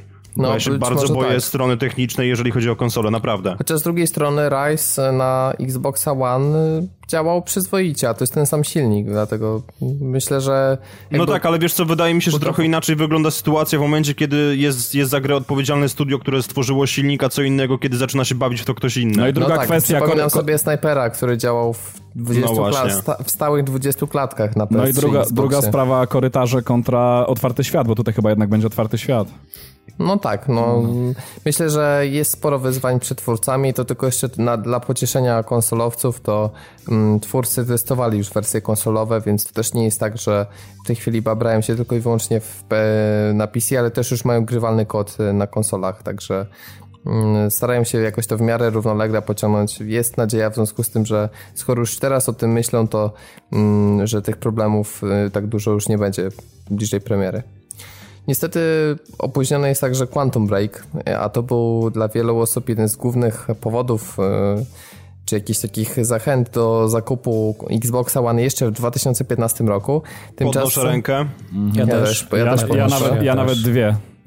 No ale wy już macie. No, no tak, no, ale, ale kurde, i tak no, nie pogramy, no co no, z tego? Ból, ból pupy niestety jest. No, a tym bardziej, że owszem, można powiedzieć, że że Tomb Raider też jest bardzo mocną e, premierą, czy Halo 5. Tylko, że zarówno te, te dwie gry to są kontynuacje, gdzie można mniej więcej, będąc fanem, nie wiem, uniwersum, spodziewać się, dokładnie. spodziewać się czego, Ale co, wiecie co, będzie. A tak... Quantum Break jednak ma ten taki zajebisty powiew świeżości, że z jednej strony ten, ma wiele innowacyjnych konceptów na gameplay i wykorzystuje świetnie technikalia, jakie nowa generacja przy, e, przynosi, plus Wiesz co, Robert, ja jeszcze przerwę. No. Jeszcze szybko przerwę ponieważ wspomniałeś o Tomb Raiderze. Moim zdaniem w związku z tym, że Uncharted 3 zostało, 4 zostało, rzucone na przyszły rok, a mam jakieś takie podejrzenia, że po prostu nowy Tomb Raider na X mógł być bezpośrednią odpowiedzią na to, to mi się wydaje, że Tomb Raider też może zostać przesunięty. Ja nie wierzę w to za bardzo. No, ciężko powiedzieć. Znaczy, ja, mi się wydaje, ja że... Ja też wierzę, bo mało wiem o projekcie tak naprawdę. E, nie było żadnych gameplayów, a cały no. czas jest ten rok 2015. Ale nie? poczekajcie Ale, do E3. Poczekajcie cały do czas E3 e przed nami. No. Cały czas E3 przed nami. To wszystko jeszcze się może wypluć. To może być taka fala i taka, no, taka masa rzeczy, że... Ja też Ale myślę, pamiętajmy, że... że na Dragon Age na przykład był przesuwany, wiesz, mm, co prawda na końcówkę jesieni, ale dostaliśmy trzy tygodnie przed premierą informację o przesunięciu premiery, więc tak naprawdę to do samej jesieni nie możemy być pewni, bo ja wierzę w to, że na E3 zobaczymy zwiastun z napisem 2015, e, może nawet będzie już jakaś dzienna data premiery, no ale to jeszcze o niczym nie świadczy, jak Za, już niestety ale... wiemy z zeszłego roku. Ale zanotujcie moje słowa. Po pierwsze, wydaje mi się, że panna Croft będzie się wylewała w ogóle nawet z lodówki w ogóle po E3, bo e, podejrzewam, że tą kampanię marketingową zaczną coraz bardziej nakręcać. Po drugie, nie, zapomnie, nie zapominajmy o dealu Microsoftu e, z, ze Square Enix i ja myślę, że no, to on, ten deal też jest obwarowany pewnymi datami i raczej nie no, będą tego tak... To byłby fail, gdyby się okazało, że mają deal na grudzień 2015, po czym Square Enix przerzuca grę na 2016 rok na, na przykład na lato i gra wychodzi znaczy, równocześnie na, na, na wszystkie sprzęty. 4. No właśnie. Przez trzy tygodnie, ja bym Dlatego... przez trzy tygodnie nie wstał ze śmiechu, gdyby się okazało, że wypuszczą zabagowaną wersję na Xbox One, a później dobrze działającą na PS4. I, to jest, i, to, I powiem wam, że to jest główny powód, y, dla którego ja nie wierzę w to przesunięcie i nie będzie tego przesunięcia, bo Microsoft stanie na rzęsach, czy, czy na czym tam będzie musiał, e, żeby ten Tomb Raider jednak wyszedł w terminie i żeby ten okres ekskluzywności był jak najdłuższy. Tak Oby mi się to się nie co? stało kosztem nie jakości technicznej gry. Ja bym zaryzykował stwierdzenie, że dla, dla nich Quantum Break jest ważniejszy od Tomb Raidera. To znaczy, tak, we, dlatego, że jest to, znaczy, projektem. Według... I właśnie wiesz co, z tego mhm. względu wydaje mi się, że raczej powinni się skoncentrować na tym, na, te, na tej grze i jej nie przesuwać za wszelką cenę, niż na Tomb Raiderze. To znaczy, wiecie co, mi się wydaje, znaczy tak oni to tłumaczą, nie wiem, czy, czy ktoś w to wierzy, czy nie wierzy, to jest prywatna jakaś tam... Remedy jest wolniejsze w tworzeniu gier niż... Wydaje mi się, że po prostu Remedy to, to jest taki podpis Remedy, że opóźniamy premierę, bo przypomnijmy sobie, ile lat się Alan Wake tworzył. Znaczy ja wam powiem, że mówicie tutaj, że e, Tomb Raider bezpośrednio konkur konkurencją Uncharted. Ja myślę, że Quantum Break również może być w ten sposób potraktowany, jako bezpośrednia konkurencja dla Uncharted, no bo nie oszukujmy się, no Remedy jest to studio, to jest dla mnie studio geniuszy i to jest tytuł, na który najbardziej czekam tak naprawdę spośród wszystkich wymienionych tytułów, jakie do, do tej pory były zapowiedziane na konsolę Microsoftu. E, to są absolutni mistrzowie świata, którzy wydali genialnego Maxa Payne'a, którzy wydali jak dla mnie mm, e, genialnego Alana Wake'a, potrafią fantastycznie opowiadać historię, tworzą e, zajebisty klimat, e, mechaniki nie zawodzą, naprawdę ludzie wiedzą co robią, to są właściwi ludzie na właściwym miejscu i na pewno Quantum Break będzie tytułem niesamowitym. Ja się ze wszystkim zgadzam, ale z tym, że to będzie konkurencja dla czwartego tego Uncharted, nie, przykro mi, bo to jest tak jakby powiedzieć, że konkurencją dla Quantum Breaka będzie God of War, bo też jest grą z perspektywy trzeciej Ale osoby. Ale nie, nie, nie, to nie chodzi mi o to, żeby, wiesz co, żeby podpinać, że tak powiem, te obie gry mm, e, jakby pod jeden szyld, e, dlatego, że, że je, one, że tak powiem, są z tego samego gatunku, czy, mm, e, czy, czy są może jakieś niektóre podobne mechaniki w tych grach. To nie o to chodzi. Chodzi mi o to, że mm, Uncharted jest tak dużym kalibrem w ogóle, tak dużą bombą w ogóle spuszczoną na konsolę Sony, gdzie można tutaj, że tak powiem, Quantum, Quantum Break porównać do równie dużej bomby y, na, na konsolę konkurencji. I tylko pod tym Właśnie. względem e, tak, można i te, teraz ja się potwierdzam, ale w związku z tym podejściem y, ja bym tutaj przestrzegał, że mówieniem, że Tomb Raider to jest konkurencja Uncharted, bo to jest odpowiedź jakby na Uncharted i ten deal, dlatego że zastanawiam się, ile osób e, jest w obecnej generacji, którzy posiadają zarówno PS4, jak i Xbox One. I wydaje mi się, że to jest jednak wąska grupa tych najbardziej hardkorowych graczy, którzy chcą czerpać wszystko co dana generacja oferuje. Ale A większość ludzi ma jedną platformę tak naprawdę. Ale poza tym słuchajcie, jeszcze jedna rzecz. Więc, We, ja, ja, tutaj... skończąc wątek, no. no to skoro mają jedną platformę, to jest bardzo proste, to nie jest konkurencja. Po prostu ci, którzy wybrali PlayStation będą grywać Uncharted 4, a ci, którzy wybrali Xbox One będą grywać Ale... Tomb Raidera i Quantum Break. Zaraz, Oczywiście zaraz. jeśli gra mhm. w końcu wyjdzie tak samo na PS4, no to wtedy jakby zacznie się ta konkurencja, ale na, na ten moment, w tym roku Tomb Raider żadną konkurencją z mojej mojego punktu widzenia dla Uncharted nie jest. Ale właśnie chciałem powiedzieć weto y, tutaj, bo nie możemy powiedzieć o tym, że Tomb Raider jest w ogóle konkurencją dla Uncharted. Nie możemy w żadnym, w żadnym wypadku tak powiedzieć, dopóki nie zostanie potwierdzona jakakolwiek informacja, że y, Tomb Raider zostanie już na stałe ekskluzywem dla konsoli Microsoftu, bo jeżeli Tomb Raider i tak i tak wyjdzie na PlayStation, to jaka to ma być konkurencja? To nie będzie żadna konkurencja, kompletnie. Ale ja mówię jakby od drugiej strony, że mm. jeśli gry są na oddzielnych dwóch platformach, to nie mm. konkurują ze sobą, bo po prostu posiadacze jednej grają w jedno, a posiadacze drugiej grają w drugą Nie, tyle. no okej, okay, okej, okay. no ale jeżeli, jeżeli to miałoby być, bo pojawiają się takie głosy, no słyszycie, że Tomb Raider jest jakby odpowiedzią na Uncharted. Znaczy, że ma być, no nie wiem, pojawiają się takie głosy. Dla mnie to jest totalna bzdura już nawet pod tym kątem, że jeżeli Tomb Raider i tak wyjdzie na PlayStation 4, to on nie będzie konkurencją dla nikogo, no. Dla żadnego, dla ja akurat tytułu. uważam, że będzie bardzo mocno porównywana, bo w mentalności graczy się jakby, e, ponieważ seria Tomb Raider bardzo mocno zmieniła się pod wpływem Uncharted i popularności z tą serią związanej, to mhm. jakby ludzie w sobie w głowie ułożyli ten schemat, że Tomb Raider jednak jest taką próbą odpowiedzi na to, co Uncharted w grach pokazało. I teraz spodziewałbym się nawet, że teraz y, po sukcesie The Last of Us, że będą chcieli teraz jeszcze z tego tortu trochę uszczknąć tam dla Tomb Raidera. No nie, chodzi mi tylko o to, że wiesz, walki żadnej nie będzie. No, ty jako posiadacz, e, Robert, PlayStation 4, no wiesz, jeżeli będziesz miał już pod strzechą Uncharted i nagle się okaże, że za chwilę dostaniesz Tomb Raidera, będziesz miał, wiesz, e, obie gry w domu pod strzechą, no to nie wiem, nie, no nie, nie, nie, wiem, nie wiem, nie wiem, jak, nie wiem, jak miałbyś postrzegać. Tak, nie wiem, jak miałbyś postrzegać to jako konkurencję. No będziesz miał oba tytuły i oba, o, o, jednym i drugim tytułem będziesz się cieszył, no także... Chodzi bardziej o to po prostu, wiesz, to jest kwestia poświęcenia czasu na jedną i drugą produkcję. Jeśli one nie mhm. będą w tym samym oknie wydawniczym, jakby będzie ich dzielić więcej niż kilka miesięcy, no to myślę, mhm. że i jakby jeden tytuł już zdąży nasycić rynek w tym czasie, no to takiej bezpośredniej konkurencji na pewno być może nie będzie. Natomiast no raczej będzie po prostu takie porównywanie obu tych tytułów z racji mhm. no, pewnych podobieństw, które no tak, między tak, nimi tak, tak. się dokonały. Mhm. To teraz lecimy do kolejnej wiadomości, tym razem bez płynnego przejścia, tak żeby odpocząć sobie od, od takich form. Ponieważ, plan, ponieważ planujesz kolejne płynne, ponieważ, teraz. ponieważ ten człowiek nigdy płynnie nie przechodzi. Jedyne co robi płynnie nie, to zatapia firmy. On spierdala płynnie i zatapia firmy, tak. tak, zatapia firmy. E, nazywałem tutaj newsa, że to jest Don, zatapiam firmy Matrix. E, odchodzi z Zyngi, ponieważ e, pamiętacie tą słynną akcję, kiedy przestał być szefem działu Xboxa i stał się dyrektorem generalnym firmy Zynga, tej, która robi badziewy na Facebooka. No i cóż, tym dyrektorem generalnym już nie jest. E, posadę objął w lipcu 2013 roku. To już nieźle ten czas miał, niedługo dwa lata. Znaczy no. minęłyby mm. dwa lata, ale nie miną. No tak. No. E, więc cóż, w ogóle zostało wydane oświadczenie Chcieli podziękować Johnowi za jego starania i kierownictwo. Zbudował podstawy, które będą oprocentować w przyszłości dla firmy i naszych graczy. No ale, mhm. no dobrze, no ale... Równie dobrze no, można by było oprócz, e, e, zamiast tego statementu w ogóle nagrać e, odgłos pierdzenia. Ej, generalnie, no. rozumiem, ten cytat, teraz biorę ten cytat, biorę te słowa i patrzę na, na coś takiego. W ostatnim roku cena akcji Zyngi spadła o 33%, firma zanotowała 2,26 miliona dolarów strat. Kurwa mać, o co chodzi teraz? No to znaczy, że cóż, nie udało się. No to za co oni mu dziękują do chuja pana, no? No właśnie, no ja nie wiem, no. Jakiś, jak, jakaś porażka to jest w ogóle. Ten koleś powinien zająć się hodowlą jedwabników, kurwa. On się do niczego nie nadaje. Hodowla krewetków chyba. Nie wiem, kurwa, cielników w jeziorach słodkich, nie Ale wiem, nie, gdziekolwiek, powinien, cokolwiek. Nie, nie, już ma dla niego genialną funkcję. To tak jak ostatnio w TVN mógłby się sprawdzić, że wszystkie firmy, które są, e, wiesz, wystawione na sprzedaż, to jakaś firma, która chce ją kupić w przyszłości, zatrudnia, wiesz, tam insidersko ją do danej firmy, ta firma traci 3 czwarte swojej rynkowej wartości i potem robi się deala i kupuje ją.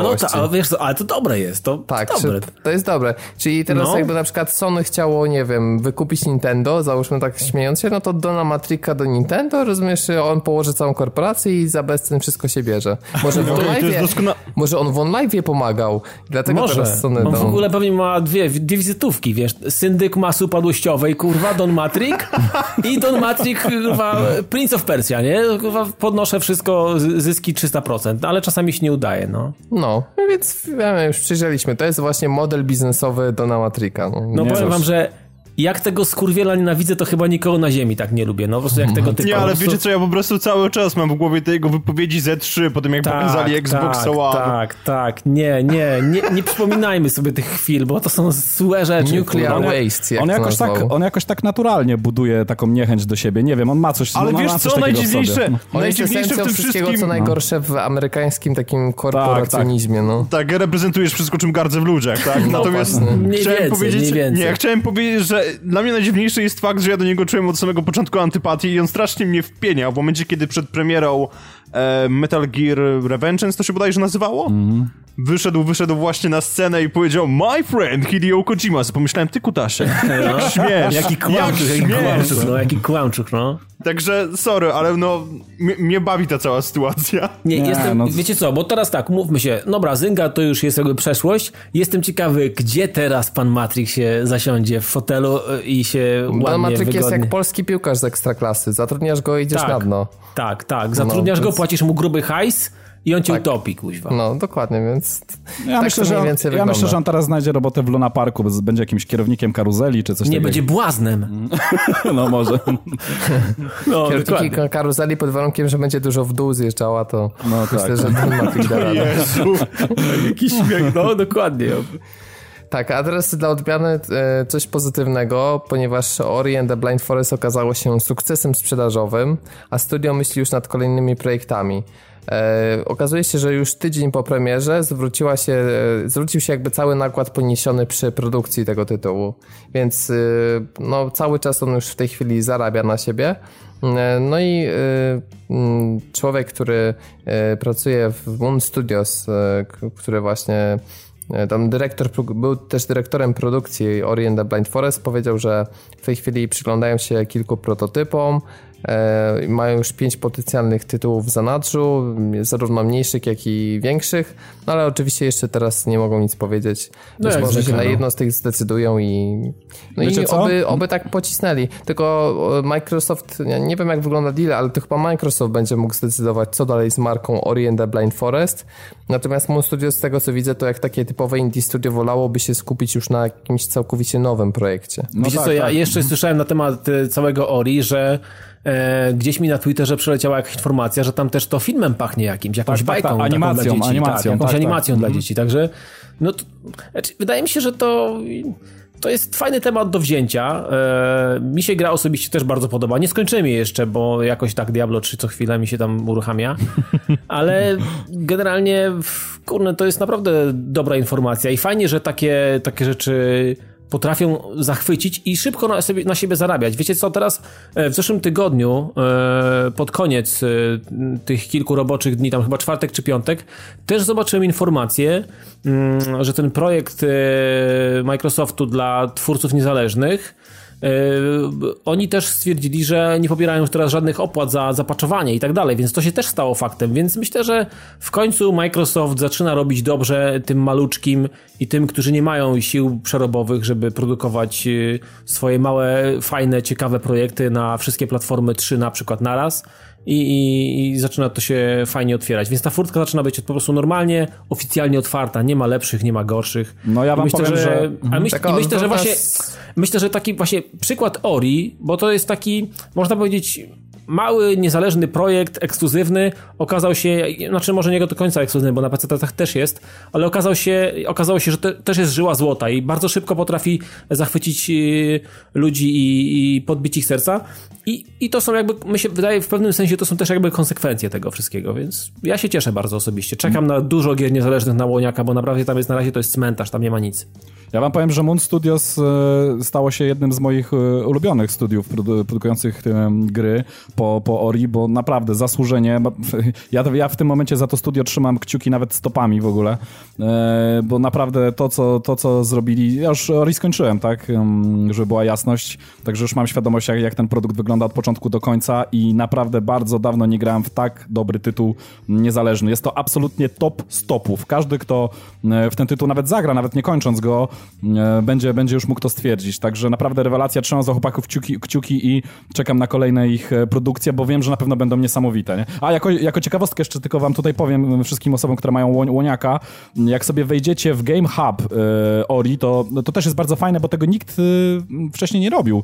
Widzę, że to Mon Studios jako pierwsze, to w Game Hubie, tam gdzie się pojawiają te informacje, które tam każdy może sobie wpisać między sobą na, na tym tak zwanym wallu, tam samo studio się mocno udziela. Tam wklejają linki do jakichś ciekawostek na temat świata. No proszę, jakichś, to nawet nie wiedziałem. No, no, e, do, do jakichś ciekawostek z, ze świata Ori, do jakichś tam newsów, do jakichś tam fan artów, jakichś tego typu rzeczy. Także oni cały czas trzymają kontakt, e, cały czas można to komentować, e, także już nawet nie przez Twittera, czy, czy, czy tam przez jakieś inne E, portale społecznościowe, ale nawet bezpośrednio na Xbox Live można mieć kontakt z, producent, z, e, z, producentami, oni tam odpowiadają na pytania, także naprawdę bardzo fajnie e, i, i tutaj na plusie tak... No to, właśnie, to się chwali, to, to się chwali. To się, ta, tak, tak, tak powinno się rzeczy, rzeczywiście podchodzić do klienta, także naprawdę rewelacja, nie? Tutaj gratulacje.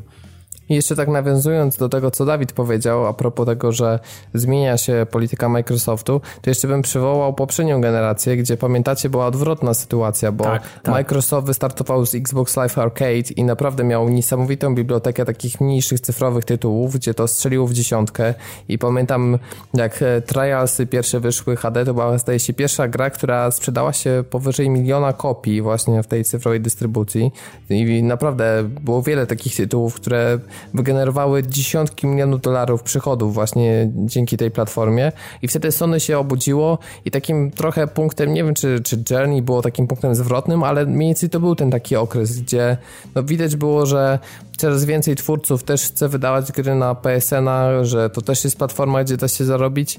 Y, i ostatecznie to się tak zmieniło, że potem już ta walka była bardziej wyrównana. I teraz mhm. spodziewam się po prostu, że będzie to samo w drugą stronę i w przeciągu roku, dwóch, bo jednak też ci mniejsi twórcy muszą zrobić te gry, a dla nich dodatkowe źródło przychodów na pewno będzie z, pocałowan z pocałowaniem ręki e, wykorzystane to po prostu e, no, kwestia czasu, aż ta biblioteka gier mniejszych, niezależnych się upodobni do PlayStation 4 i wszystko wyrówna i będzie miał Microsoft swoje ekskluzywne e, indie, będzie miał multiplatformy i to wszystko będzie wyglądać dużo lepiej. Tak myślę, że no, tak ja, będzie. Ja też tak, też tak uważam, podpisuję się po tym, co powiedziałeś. Też mam takie wrażenie, że Microsoft e, może nie tyle, że goni, ale odrabia pewne rzeczy i patrzy na to, co się dzieje i i na, na razie wygląda to całkiem obiecująco, a jak to się faktycznie skończy, no zobaczymy. No ja chciałbym, żeby było tak jak powiedziałeś, żeby właśnie to się to potwierało, żeby faktycznie ludzie, ma, mali twórcy, którzy nie mają zasobów ludzkich na tyle, żeby produkować na trzy różne platformy, mogli po jakimś czasie pojawić się albo tu, albo tu, z odpowiednim jakimś tam, już nawet bez tej, bez tej czasowej ekskluzywności, tu nie chodzi o czasową ekskluzywność, tu chodzi o po prostu moce przerobowe, które dane studio musi mieć, żeby wyprodukować to albo na tej platformie, albo na tej. Nie są w stanie szyć trzech różnych kodów, Yy, przykład chociażby Awesome Nauts i Ronimo Games, które definitywnie powiedziało, że nie byli w stanie wyprodukować e, dwóch kopii naraz e, gry Awesome na PS4 i na, na Łoniaka i teraz dopiero przed, przed wakacjami najprawdopodobniej Awesome Nauts pojawi się na Xbox One, więc to jest, myślę, że takich przykładów można mnożyć i jest na pęczki. A teraz no, powiemy sobie na temat Wiedźmina 3, trochę wsadzając kij w mrowisko, ponieważ e, no, moim zdaniem e, CD Projekt Red dokonał dosyć poważnego fuck-upu PR-owego, ponieważ jeszcze przed premierą gry e, udostępnił informację, która mówi o tym, że do Wiedźmina trójki będzie swojego rodzaju Season Pass, tak naprawdę pakiet dwóch dodatków, które mm, pojawią się E, po premierze gry. One zostały wycenione na około 25 euro, czyli mniej więcej 100 zł. Mm, chociaż oficjalna cena chyba nie jest jeszcze znana, ale tam no, myślę, że będzie to około 100. E, no i pierwszy dodatek pojawi się, zdaje się, e, w październiku 2015 roku, natomiast na początku 2016 będzie dodatek drugi. I łącznie oba rozszerzenia mają dać 30 godzin przygody, więc myślę, że to jest naprawdę spoko, chociaż zobaczymy jak to jakiej jakości to na, będzie przygoda, tak, no. I jakiej jakości, czy wiemy jak Ubisoft potrafi czas rozgrywki w swoich grach czy DLC-kach tam wygospodarować. FedExowe misje i tak dokładnie. dalej. Więc ja bym bardziej się mm, ukierunkował na to, co tam będzie. W każdym razie pierwszy dodatek zaoferuje mm, szereg misji, które zabiorą gracze do Ziemniczych oraz Oxenfurtu i to będzie ten większy dodatek, który, którego ukończenie ma zająć kilkanaście godzin. Mm, natomiast e, drugi dodatek, e, mm, no myślę, że tutaj jest, tutaj jest chyba jeszcze mniej informacji, więc e, krew i wino, tylko, tak? tak? jest krew i wino, że to a nie, przepraszam, to ta jest ponad 20-godzinna przygoda, która ma nas wprowadzić w krainę Tusant, e, także będzie to zupełnie nowy region. Także przepraszam tutaj, bo pomyliłem. Krew i wino, dłuższy dodatek w 2016 roku, serce z kamienia krótszy w październiku 2015. No i teraz pytanie do Was, jak się zapatrujecie na no, fakt ogłoszenia dodatków jeszcze przed premierą, bo dla mnie to zawsze wygląda źle i no, moim zdaniem o takich rzeczach powinniśmy rozmawiać już grubo po premierze tytułu, a nie w tej chwili. Znaczy wiesz, albo można rozmawiać po premierze i wtedy yy, wtedy ci, którzy posiadają, mogą zdecydować, albo ci, którzy chcą nabyć daną grę i ona już jest na rynku i coś na, na, temat, na temat danej gry, coś już można powiedzieć.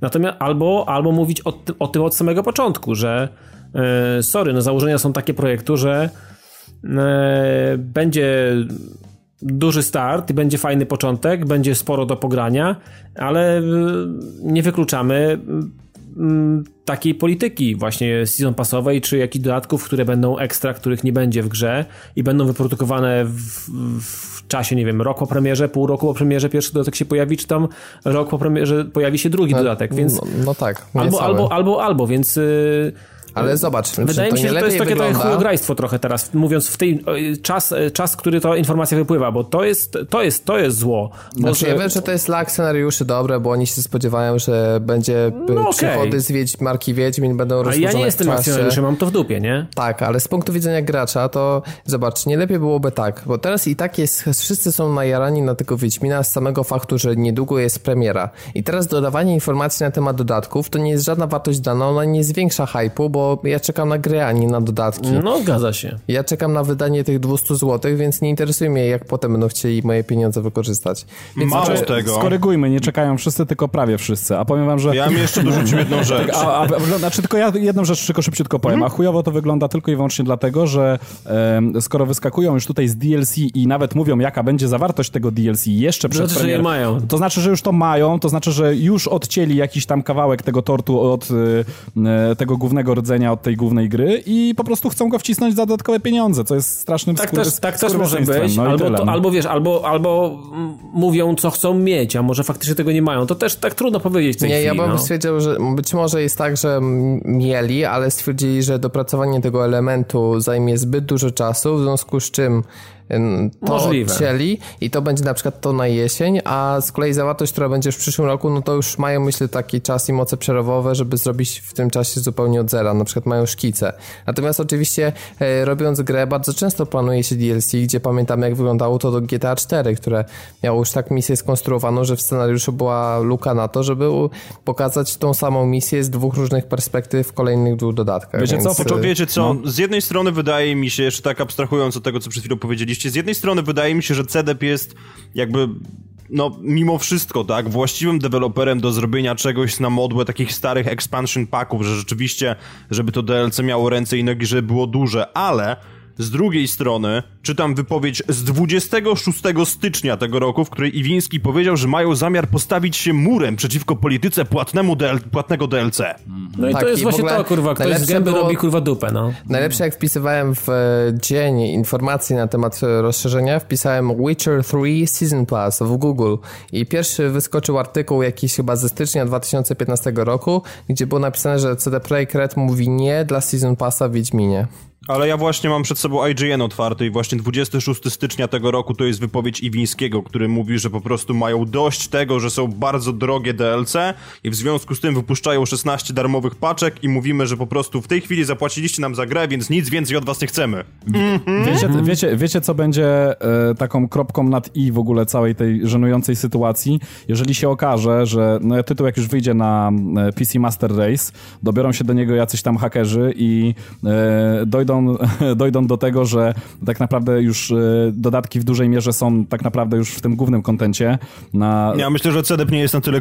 Chociaż... No, no, co? poczekaj, no poczekaj, poczekaj, poczekaj i się okaże, że tak naprawdę to całe DLC będzie od kant dupy rozbić, bo to będzie tylko tak naprawdę jakaś mała łatka odblokowująca dostęp do tak, jakiegoś to... regionu, który już dawno jest na płycie. No. Ale Trzeba no, będzie akurat... wejść w plik INI i zmienić 0 na 1. Tak jest. No, tutaj Tru, akurat, na false. No. Mimo całego faka papierowego, to akurat stanę jednak okoniem wobec waszej wypowiedzi, bo e, słuchajcie, to jest DLC na 30 godzin. Ja rozumiem, jak mówimy o jakiejś tam jednej czy dwóch prostych misjach, nie wiem, Watch Albo zbroi dla konia, tak? czy mhm. zbroi dla konia, to oczywiście takie pliki są. No ale słuchajcie, nie wierzę, że cały projekt dokładnie poziomu z misjami i tak dalej jest na płycie i tylko i wyłącznie, żeby od nas wziąć za to hajs. Nie, ja też uwagę, to nie wierzę, ja też to nie wierzę. Red to nie jest jednak studio wielkości Rockstara i myślę, że bliżej im jest tak naprawdę do Kingdom Come Deliverance niż do na przykład właśnie takiego Rockstara z GTA i oni też mają ograniczone moce przerobowe i myślę, że nie byliby w stanie jednocześnie produkować DLC i gry, tylko prawdopodobnie ich e, jakby proces produkcyjny mógł w ten sposób e, wyglądać, że zauważcie, że osta ostatnie te pół roku to jest głównie szlifowanie błędów, yy, znaczy poprawienie jakości technicznej oraz naprawa błędów, bo z tego powodu została premiera przesunięta. No ale zawsze mają do, w studiu dostępnych, załóżmy, nie wiem, scenarzystów, yy, jakichś gameplay designerów, ludzi, którzy koncept arty robią, czyli tych koncept artistów, no, które mogli zlecić po prostu już jakby produkcję dodatków w tym czasie, czy jakby prototypowanie tego. No i w momencie, kiedy gra wyjdzie, no to część teamu się zajmie jakby poprawieniem głównej gry, a część będzie trzeba te dodatki. I akurat aż tutaj takich teorii spiskowych, że to będzie na płycie, to myślę, że może być Ja z drugiej strony, ale... znaczy jedna rzecz tylko opowiem wam. Ja z drugiej strony... Aż tak w to nie wierzę akurat. A ja z drugiej strony nie wierzę, że ktoś e, robi, że tak powiem, grę tylko od A do Z. Na pewno kontentu jest dużo, dużo więcej, bo nie sądzę, że ktoś robi dokładnie na wymiar, czyli tu zaczynamy, tu kończymy i nie ma nic ponadto. No to, ja myślę, to, to też to nie uwierzę. Ale ja się Robert, w to też co? częściowo zgadzam, bo przy tak dużym projekcie, jakim jest Wiedźmin, bardzo, bardzo często jest tak, że w trakcie produkcji zapada decyzja, że tego nie będzie. Mhm. I bardzo często też twórcy wykorzystują. Przypomnijmy sobie na przykład dwie sekwencje do Assassina 2, gdzie rzeczy, które zostały na etapie produkcji wycięte z gry z powodu tego, że na przykład, nie wiem, jakość nie była satysfakcjonująca, czy stwierdzili, że nie wyrobią się na czas z dopracowaniem tego, po prostu to wyrzucają i potem każą za to płacić w formie DLC. No to, mm -hmm. no to tak. okej, okay, to częściowo może też być, jak najbardziej, ja się z tym zgadzam. Ja tylko chciałem powiedzieć, że tak na dobrą sprawę bardziej się śmiałem z faktu, że to może być na płycie, ale nie do końca kupuję te wszystkie długości gier wyrażone w godzinach, które przedstawiają twórcy, bo dobrze wiemy, jak z tym jest. I wydaje mi się, że tak na dobrą sprawę, jak CDEP krzyczy 30, to myślę, że można z tego spokojnie dychę obciąć. I to tak na luzie kompletnie. No to się okaże, że to jest e, jak się podróżuje bez konia, bez szybkiej tak, podróży. Tak, i przy okazji wiesz, jak się krąży i zbiera wszystkie jagódki tak, i tak dalej. Jak, się, wy, jak no... się wychyla gałkę tylko do połowy, a nie do końca. Tak, więc no, myślę, że to też jest jak najbardziej e, taka możliwość. E, to myślę tyle. No, dla mnie słabe zagranie PR-owe, natomiast no, co do, tylko żeby była jasność, zanim się wyleje flame w komentarzach. My teraz nie oceniamy samej jakości gry, tylko nam przede wszystkim kwestie tutaj typowo PR-owej, komunikacyjnej, jak to wygląda i po prostu czujemy niesmak, niezależnie od tego, czy to jest polskie studio, czy amerykańskie, dowolne inne na świecie. W momencie, kiedy dowiadujemy się na temat dodatków, gdzie gra jeszcze nie wyszła, to zawsze będzie wewnętrzny opór i takie myślenie, jakie właśnie też Szymon powiedział, a może to jest na płycie, a może to już jest zaawansowane skąd oni dokładnie już to wszystko wiedzą. Nie musimy być ekspertami od tego, jak e, wygląda proces produkcji gry, bo tutaj by się przydało doświadczenie takie rzeczywiście od tej drugiej strony, ale no z punktu widzenia typowego gracza, to cholernie źle po prostu wygląda i brzmi. Poza tym, I poza tym ja Robert, jestem za, przeciwko za, takim praktykom. Za dużo wałków już było, tak? Na, nasz, na poletku. E, znaczy, wiesz, no, im na ręce będzie już teraz patrzył każdy, tak?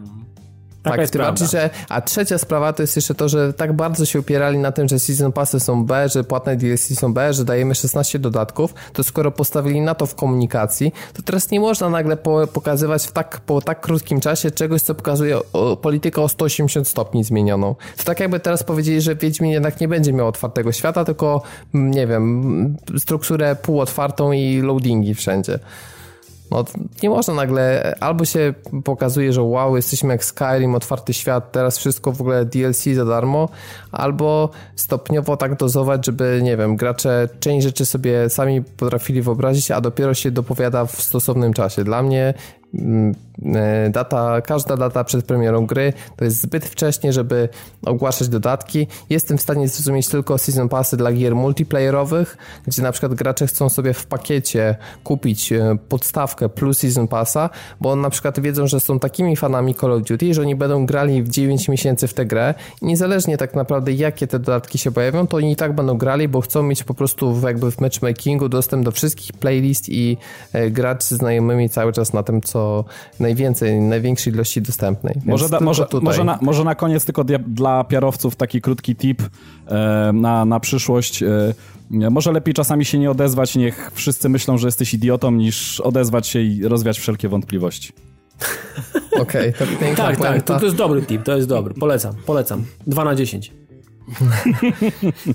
Zmieniamy mocno klimaty, bowiem yy, wspominałeś, yy, Szymon, wcześniej w odcinku na temat częstotliwości wypuszczania Assassin's Creed mhm. i tak się okazało, że chyba, chyba będzie ona podkręcona jeszcze bardziej, ponieważ okazuje się, że Assassin's Creed Chronicles które składały się na, znaczy, które miały być jedną grą osadzoną w Chinach i taką bardziej konwencji yy, side-scrollera przedstawioną, nie wiem, platformówkę, no, powiedzmy, czy też gra akcji z dużą liczbą elementów platformowych, no to teraz to będzie cała trylogia, w której akcja będzie się częściowo rozgrywać w Chinach, częściowo w Rosji i częściowo w Indiach. Mhm. To trzeba przyznać, ten... to są naprawdę ciekawe settingi dla serii. Znaczy, wiesz co, ja, ci, ja tylko jedną rzecz dopowiem tutaj, e, bo nie wiem, czy sobie zdajecie sprawę, to może będzie dla was ciekawostka. E, ta chińska wersja i tylko chińska była bardzo prawdopodobna, głównie ze względu na to, nie wiem, czy oglądaliście, wyszła taka animacja, która pokazywała ostatnie dni życia Ezio. To było mm, takie jakby zakończenie jego historii, gdzie w tych ostatnich dniach e, zajmuje się szkoleniem takiej młodej Chinki. I tam tak, już w tej animacji. Ja. Tak, mhm. tak. I tam już w tej animacji był taki hint właśnie, że kolejna produkcja będzie tylko i wyłącznie e, właśnie związana z bohaterką w postaci tej, tej małej Chinki szkolonej przez Ezio. No, ale jak chodzi o Rosję, mhm. to jest chyba komiks, który jest osadzony w tych realiach, o ile się nie mylę. Tak, to... To, w ogóle sprawia wrażenie, że oni tam połączyli jakby kilka koncepcji, tak, na, mm, w jeden tytuł, jakby w te, w te kroniki, tak, asasynów. Mhm. I to rzeczywiście jest tak, że bohaterką e, jest ta asasynka mhm. szkolona przez Ezio, to także to jest rzeczywiście bezpośrednie nawiązanie i premiera będzie 22 kwietnia, więc to już niebawem, za 10 dni jak to nagrywamy. Mm, drugi odcinek przyniesie nas do Indii w 1841 roku, gdzie będziemy asasynem, który jest znany z komiksu Assassin's Creed Brahman, Mhm. E, czy nie wiem, jak do końca to przeczytać, bo to nie, nie słówko angielskie. Natomiast trzeci i ostatni epizod to też ciekawy setting. Rosja z 1918 roku. A to jest akurat bardzo fajny pomysł. Ciekaw jestem, I jak to gwiazdą będzie Nikolaj Orielow e, z komiksów Assassin's Creed The Fall oraz The Chain. Także rzeczywiście to, tak jak wspomniałem, to postaci z komiksów. Mm, e, no i wszystkie części będą dostępne albo oddzielnie, albo też w ramach jednej przepustki sezonowej. E, no i ma być to luźno połączona trylogia, więc może jakieś tam drobne nawiązania. Pozostałe odcinki mają się pokazać dopiero na jesień.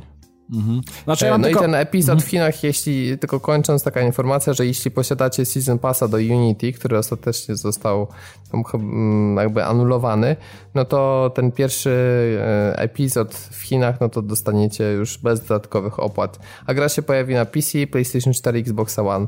Ja tylko, e, ja tylko no. powiem, Robert, że Także... jak dla mnie to, znaczy to nie jest coś, co mi spędza sens powiek i um, po tym, co widziałem na tej takiej pierwszej zajawce, którą, którą pokazali, no za dużo tam nie pokazali tak naprawdę i nawet nie wiem, czego się spodziewać i to nie jest jakiś tytuł, na który jakoś będę mocno czekał, po prostu zobaczę, jak wyjdzie, jakie dostanie recenzje, jak zrecenzują może nawet nie tyle portale, co mm, jacyś tam znajomi gracze po prostu ze, z, ze środowiska PSN-u czy tam Xbox Live'a i, e, i wtedy zastanowię się nad ewentualnym zakupem może w jakiejś promocji czy coś. Ja raczej chyba nie czekam na to jakoś tak mocno. Ja tylko się obawiam jednego, że e, wyobraźmy sobie platformówkę, gdzie mamy e, różne krainy, na przykład śniegową, mm. mamy pustynię, las i żeby to było tak, że te Chiny, Indie e, czy Rosja to właśnie będą takie tła i tylko zmieni się scenografia, gdzie tak naprawdę sam gameplay będzie kompletnie niezmieniony. Tym bardziej, że już prasa się dorwała do tego e, odcinka o Chinach oraz pierwszego epizodu z indie i okazało się, że gameplay praktycznie się nie różnił, więc no, nie tak. wiem, czy to kwestia wczesnej wersji, ale obawiam się, że może tak być, że to, to będzie tak, po prostu kopiuj w klej. To tak wygląda, Robert, wiesz, to tak wygląda, jakby, jakbyś miał, wiesz, jeden przycisk do skoku, jeden przycisk do ataku i jeden przycisk do ewentualnie jakichś tam może użycia mm, jakichś przedmiotów albo do otworzenia jakichś skrzynek i chyba się na tym skończy. Także gra chyba będzie do, do bólu prosta, nie spodziewałbym się też jakiejś zapierającej dech e, w piersiach historii, bardziej chyba popierdółka taką, którą będzie można pewnie kupić za parę groszy, ewentualnie. Dokładnie tak. Natomiast skradanki w konwencji e, takiej platformówkowej z boku potrafią też być ciekawe, więc myślę, że no, jest to jakaś szansa na drobne odświeżenie, tylko obawiam się, że jak teraz zaczną to wypluwać w ilościach hurtowych, to no, marka Assassin's Creed już y, jeszcze bardziej zostanie wytarta niż jest. I, taka... no i, i tak już jest zeszmacona, tak? Tylko, że wydaje mi się teraz, że mamy tutaj wskazanie, że może w końcu ruszą dupę z ramami czasowymi i dojdziemy do okresu II wojny światowej Albo przynajmniej mhm. pierwszej, tak? No bo ta, ta, ten epizod rosyjski ma się dziać w którym? W 1918. 18, czyli to, to jest co? To jest rosyjska wojna domowa. Tak, dokładnie. Więc no, mhm. może być interesująco i być może po prostu, no, wiemy już, że Assassin's Creed Victory, czy jakkolwiek ono się ma nazywać, będzie w wiktoriańskim Londynie. I po prostu nie oszukujmy się, że chyba od czasów pierwszej części po prostu czekamy na to, żeby było rzeczywiście Assassin's Creed osadzone w realiach pierwszo- albo drugowojennych. Ja, Więc ja, może wreszcie się go doczekamy. Ja wam powiem, że z Unity zrezygnowałem, do tej pory nie kupiłem, chyba, że będzie, nie wiem, za darmo albo, nie wiem, za 5 zł, a, a jeśli mam czekać na jakąkolwiek część Asasynów, to czekam na jakiś Assassin's Creed w kosmosie. Teraz to, jest to wyjść, naprawdę. Chciałem, chciałem powiedzieć, że po prostu Unity powinieneś sobie odpuścić ze względu na to, że szkoda zużycia prądu przez router, mhm. ale jak wyjechałeś z tym kosmosem, to ja już ci nie daję żadnych rad. Nie, nie no czemu? Na... Skończyłem! Jakiś Assassin's Creed na stacji, na stacji w Władywostok. Nie, już, no, nie już. Wiem. Assassin's Creed Mir, tak? Dokładnie. Musisz się uratować po prostu ze stacji, która się pali w atmosferze. Jak to zrobić? Leap of Faith z 25 tysięcy metrów. O, tak to byłoby coś. No. O, o, właśnie, to, to była dokładnie. Dobrze gada, dobrze. Li, tak, no, stuksiana, no. Yeah, przeżył. Leap of Faith w ogóle że tak wyskoczył, że gdzieś tam teraz, wiesz, zamiast na ziemię, to w stronę słońca poleciał. No właśnie, Leap of Fate w ogóle z, jeszcze z tym, na kapturze z, z, ze znaczkiem Red Bulla w ogóle ze stacji kosmicznej prosto No właśnie chciałem, po Chciałem właśnie powiedzieć, że, że bohater Assassin's Creed zawstydził Felixa po prostu. Tak jest. Czekam aż e, gry będą sygnowane jakimiś markami. Dostaniemy Assassin's Creed Red Bull na przykład. to by było jeszcze lepsze. No w sumie już nic mi nie dziwi z Assassinem w nazwie, więc jak najbardziej to jest możliwe. I teraz e, ostatnia informacja, jaką na dzisiaj przygotowaliśmy, mianowicie Sony zrobiło naprawdę niezłego deala, ponieważ e, wykupiło wszystkie patenty firmy online, która ostatecznie zbankrutowała. Ej, ale, e, także tyle, jeśli chodzi o przyszłość gamingu w chmurze. E, usługa jest aktywna tylko do końca kwietnia, już nie można przedłużać subskrypcji. E, no i e, generalnie wraz z wyłączeniem serwerów no firma całkowicie wygasi działalność i przestanie istnieć, a 140 patentów związanych z transmitowaniem rozgrywki w chmurze zakupiło Sony. Ale zaraz, zaraz, zaraz, zaraz, zaraz, zaraz, zaraz. Skoro OnLive upadł i pomysł upadł i się nie sprzedaje, to dlaczego Sony kupuje patenty y, na technologię, która tak naprawdę no poniosło jakieś fiasko w pewnym sensie. Bo wiesz, sama technologia jest zawsze wartością daną, natomiast myślę, że w OnLive to chyba model biznesowy tutaj przede wszystkim spalił na panewce, a nie sama technologia, czy też e, nie wiem, na przykład słaby PR marketing albo kwestia związana z niską dostępnością łącz, które pozwalają na komfortową rozgrywkę przy użyciu tej usługi, więc jakby tutaj sam patent nie ma nic, wiesz, do czynienia mm -hmm. z tym. Ja nie Myślę, wiem, że po prostu oni tak... chcą... No. A poza tym jest jeszcze inna rzecz, taka, takie trollowanie trochę rynku, no bo jeśli Sony by nie kupiło tych patentów, to mógłby na przykład się tym zainteresować Microsoft, który mhm. no, jeszcze nie zapowiedział jakby własnej usługi konkurencyjnej. No i tutaj PlayStation mają swoje PlayStation Now oraz y. Zbudowane na Gaikaju pewnie. Właśnie, mhm. tego całego Gaikaja. No to chcą sobie chcą po prostu zamknąć furtkę potencjalnej konkurencji i jeszcze utrudnić życie. Tak mi się to, to wydaje, że to trochę takie działanie pseudo-monopolistyczne, no tylko, że ten rynek jest jeszcze tak niewielki, tak nieznaczący, nic, więc no myślę, że to nie jest jakaś bardzo ważna informacja, która zmieni przyszłość grania. Ja myślę, że do, jeszcze sporo wody upłynie, o ile, o ile w ogóle gdziekolwiek ona dopłynie i, i faktycznie sens, y, nie wiem, grania albo jakość grania w chmurze będzie na tyle jakoś, wiecie, dla nas ciekawa, e, to myślę, że jeszcze trochę na to, na to trzeba poczekać. Wydaje mi się, że. Znaczy, nie za, ja rozumiem, że można kupić yy, samą usługę, samą technologię. Zastanawiam się też, czy to nie jest w pewnym sensie też kupienia, kupienia pewnych, pewnej grupy osób, no bo to też jakby, jakby, jakby nie patrzeć, to jest jakaś tam grupa osób, która korzystała z tego. E, wiecie, może, może za chwilę okazać się, że e, to PlayStation całe Now może będzie w jakiś sposób przedstawione tym ludziom jako jakieś super mega rozwiązanie i w ogóle przejście na, na coś takiego, tylko tam tak naprawdę yy, wydaje mi się, że to jest to, co powiedział Robert, że to jest zamknięcie pewnej furtki, pokazanie, że mamy wszystko w garści, co faktycznie, jeżeli chodzi o mm, cloud gaming, miało miejsce, czy wypaliło, nie wypaliło, to nie jest ważne. Gajkaj też nie wypalił, został wciągnięty. Znaczy nie wiem, czy on nie wypalił. Tak naprawdę nie wiem chyba, czy, czy jakoś sensownie istniał. E, i był w zasięgu gru większej grupy osób i myślę, że podobnie jest z OnLive'em.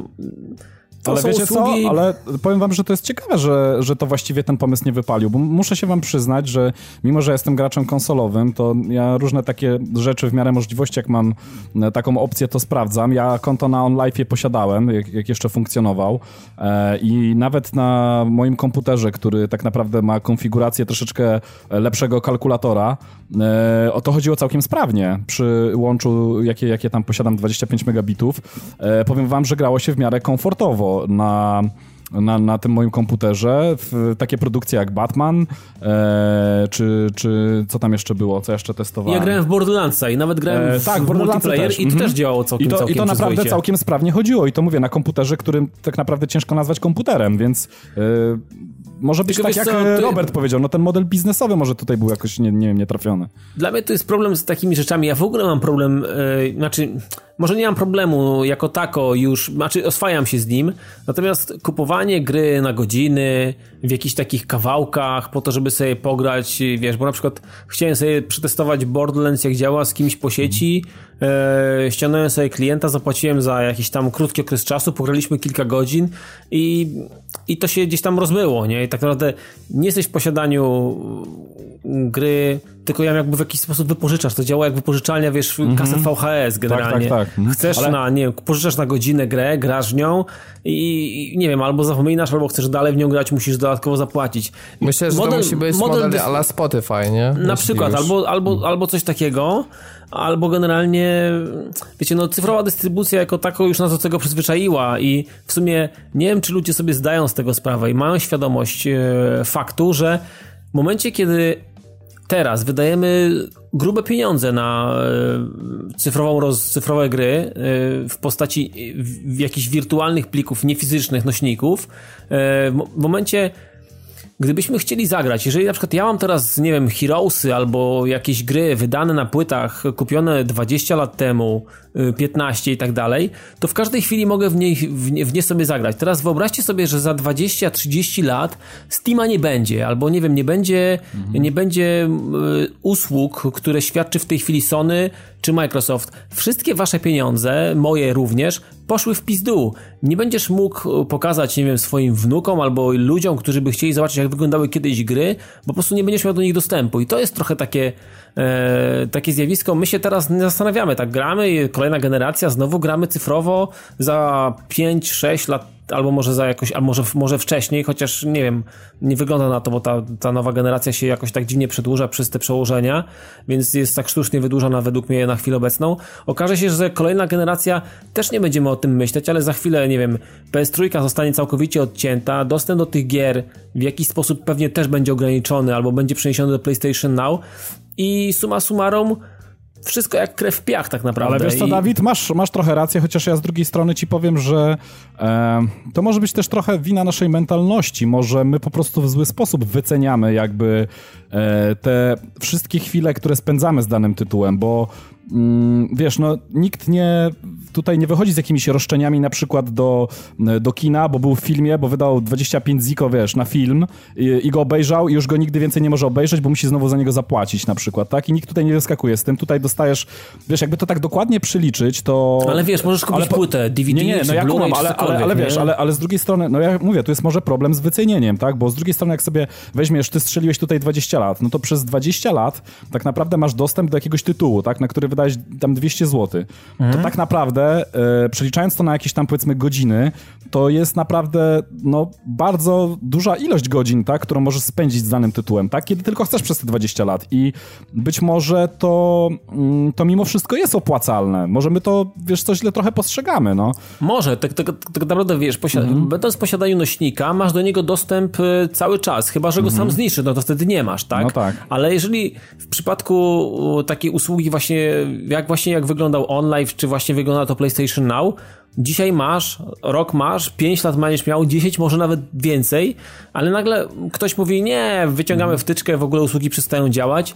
I co wtedy, kurczę? Ale wiesz co, Dawid, Zaczniesz ja... się zastanawiać nad tym? Ale, ale wiesz co, ja, ja się zastanawiałem nad tym, ale wiesz co, Dawid, jeszcze ci powiem jedną rzecz. Ja bym się tutaj płytami nie, nie zasłaniał, dlatego że e, ja mam doświadczenie, mm, mm, no sam takie, że tak powiem, z ostatnich, e, z ostatniego powiedzmy roku, dwóch lat wstecz e, przeglądałem taką, takie wiesz, jeszcze kejki stare miałem w ogóle płyt, jeszcze z jakimiś tam różnymi rzeczami w ogóle, wiesz, nagrywane 10-15 lat temu, wiesz, kiedy mhm. się płyty jeszcze pojawiały i powiem ci, że duża część z tych płyt już w ogóle nie działa, także te nośniki no, okay. też e, mają jakiś tam okres przydatności, znaczy, wiesz, innego, co innego i... płyta tłoczona, co innego mm. płyta nagrywana, to jakby jest jakby osobny temat, nie? Ale... Nie, okej, okay, okej, okay, ale mimo wszystko one też y, są ograniczone. To nie jest tak, że wiesz, że jeszcze będą grały twoje dzieci, później twoje wnuki, a y, wiesz, a później jeszcze w ogóle może zakopią i wiesz... Znaczy i nie wiesz, generalnie chodzi mi o, o, o otwarty dostęp do tego, że mhm. będziesz zawsze, czy to będzie cyfra, czy to, nie, czy to będzie typowo e, fizyczny nośnik, to jakby abstrahuję od tego, bo nie wiem, gry mogą wychodzić na kartach pamięci, mogą wychodzić za chwilę na jakichś pendrive'ach albo na jakichś innych super małych, szybkich dyskach albo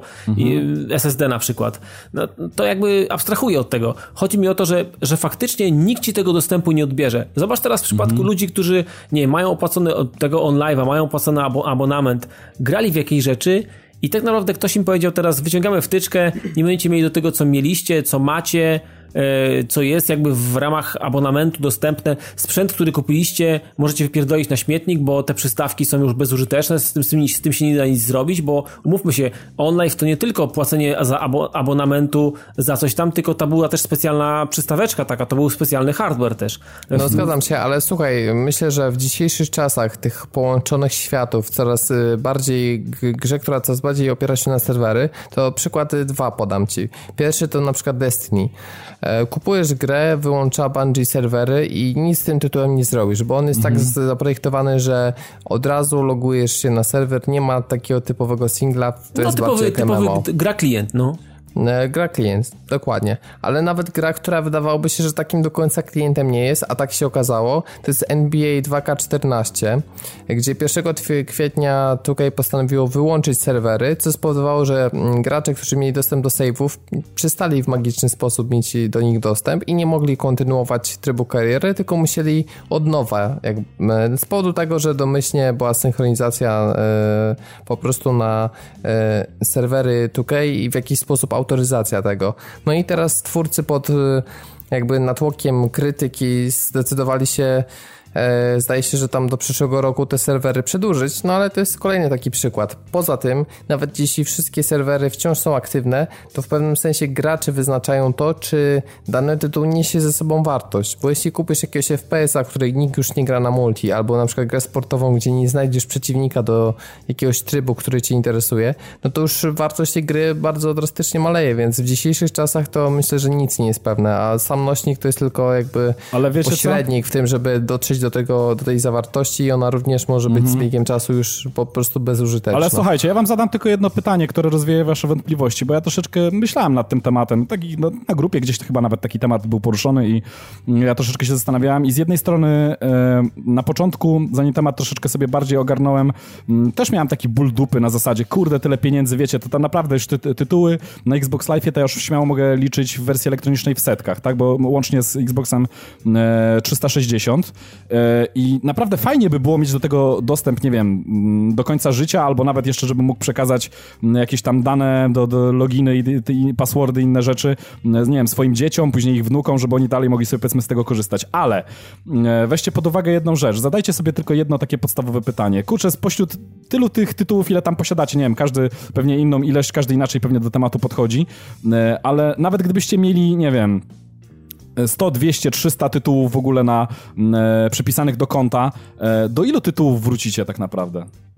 Ale Szymon, to nie jest kwestia tego, do ilu tytułów wrócimy, a to jest kwestia tego, że mamy tą możliwość. Ale, nie, ale, co, z tego, ale co z tego, że masz taką możliwość? Powiem, powiem ci tak, że... Ale słuchaj, zapłaciłem za grę dwie stówy, taką tak. dobrą sprawę, mm. powiedzmy sobie, i jeżeli mam do niej ochotę wrócić, to do niej wracam. Ale po nie prostu. zawsze. No Dobrze, ale, ale ile razy to zrobisz? Multi? Ale ile razy to zrobisz tak naprawdę? Ja wam powiem... Ale to, to nawet nie jest dlaczego kwestia tego, dlaczego muszę, ale dlaczego... Mieć, muszę to robić.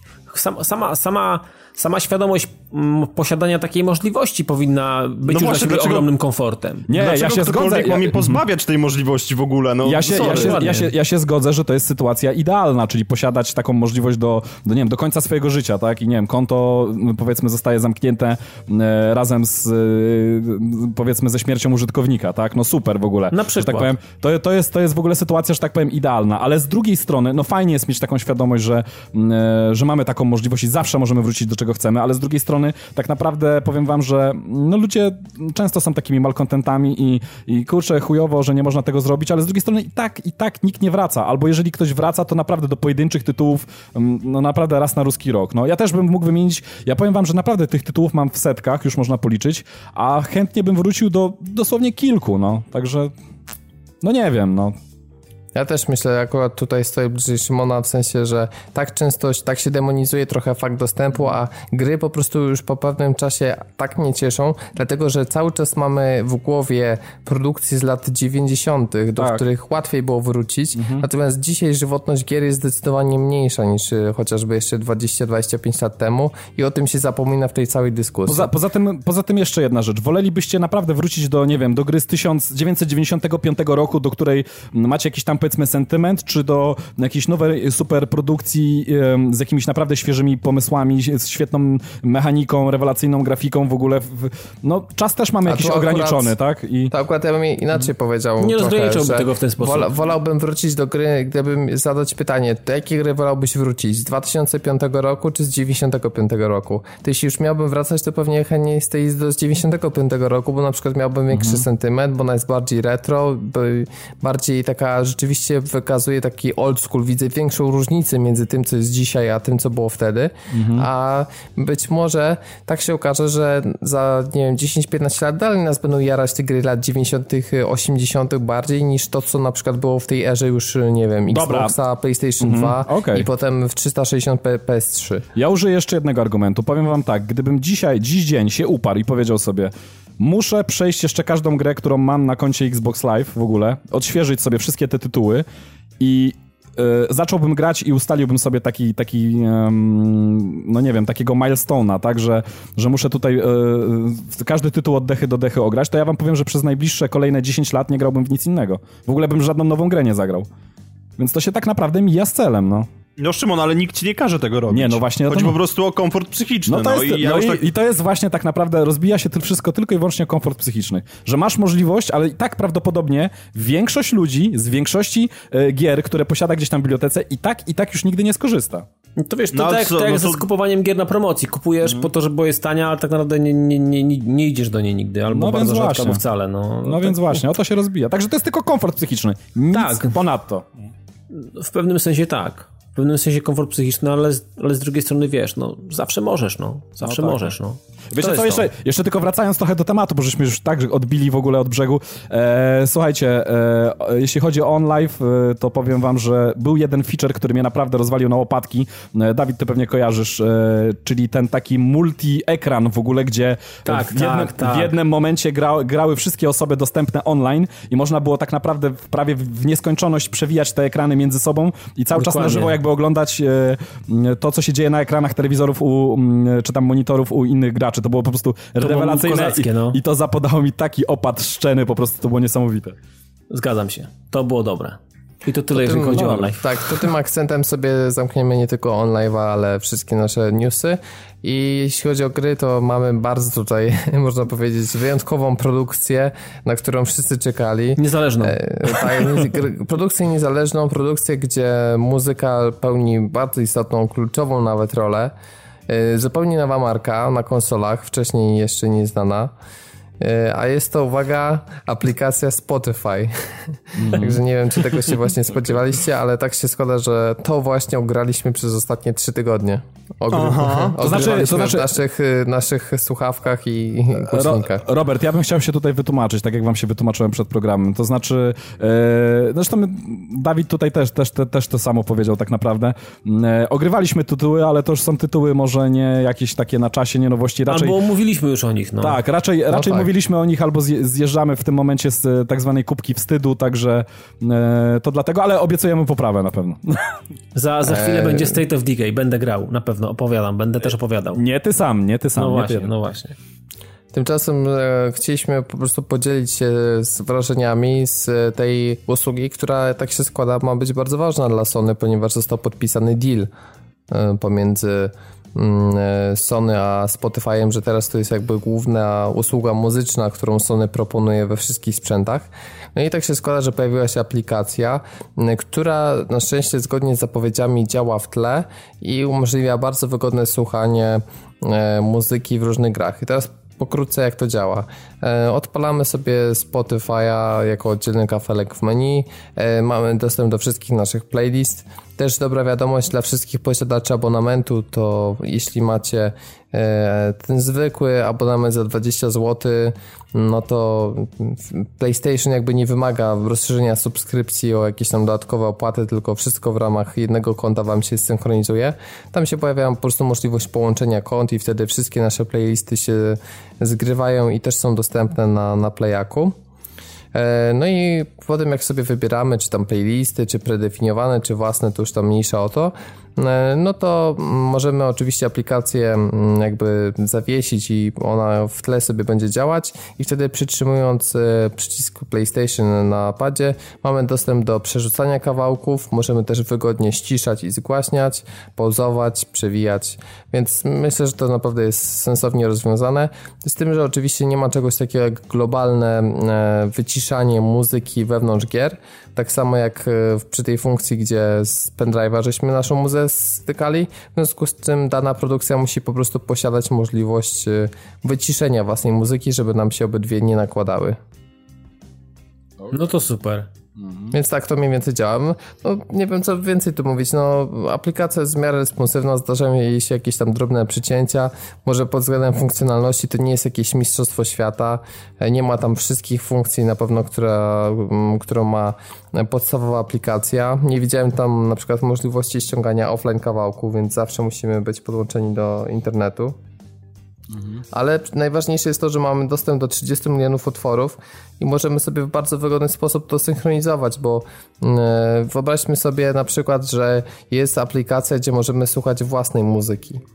No to jeśli nie mamy takiej wygodnej synchronizacji z DLNA, jak jest na przykład na Xboxie i nie mamy tak, tak dobrze skategoryzowanej naszej biblioteki, no to potrafi to być niewygodne, na przykład szukanie wśród tych plików, czy nie wiem, szukanie jakiegoś folderu z daną płytą, żeby to wszystko odpalać, a na Spotify możemy to tak zarządzać z komputera, możemy sobie nawet y, sterować aplikacją z smartfona i przerzucać kawałki całkowicie bez y, E, jakby przytrzymywania przycisku PS Button, po prostu mm, klikając mm, dalej na kolejny kawałek na, na ekranie telefonu i to jest no, wygodne, wygodniejsze zdecydowanie niż przegrywanie na własnego pendrive'a i słuchanie w ten sposób muzyki, więc mi naprawdę się to zarąbiście podoba, tym bardziej, że jestem fanem tej usługi i na pewno będę korzystał i we wszystkich grach, gdzie muza jest nie za bardzo, tak jak na przykład Drive Club, gdzie w sumie tej muzy prawie nie ma, no to to jest idealna nie, produkcja. Nie, nie prawie, nie prawie, a jej tam po prostu nie ma. To nie no, Robert. No nie no, przepraszam, a w menu to co? Jak odpala się intro, to nie jest muzyka. Znaczy dobra, to nie jest muzyka, tylko to są jakieś dźwięki. To są sekwencje dźwięków, nazwijmy to w ten sposób, ponieważ tutaj mi się bardzo podobało tłumaczenie Evolution Studios, które powiedziały, że są tak dumni z dźwięków silników, iż postanowili, że nie będzie szerokiego wachlarza muzyki. no dobra. No, no, piękne, ale teraz jest i muszę powiedzieć, że to jest ciekawe, jak podoba mi się jakiś utwór i automatycznie potrafię 2-3 na okrążeniu zajść nagle z czasem. Mm-hmm. Jest Taki taka stymulant. stymulant. No tak, tak, tak, jest to dobry stymulant i zdecydowanie przyjemniej się, się jeździ, więc y, no naprawdę to jest produkcja, gdzie można docenić. Myślę, że y, w Destiny na pewno Piotrek też tam mocno używa soundtracku, no bo ileż można korzystać. W ogóle czy pojawiła się opcja wyciszenia muzy w Destiny, czy, czy niestety nie?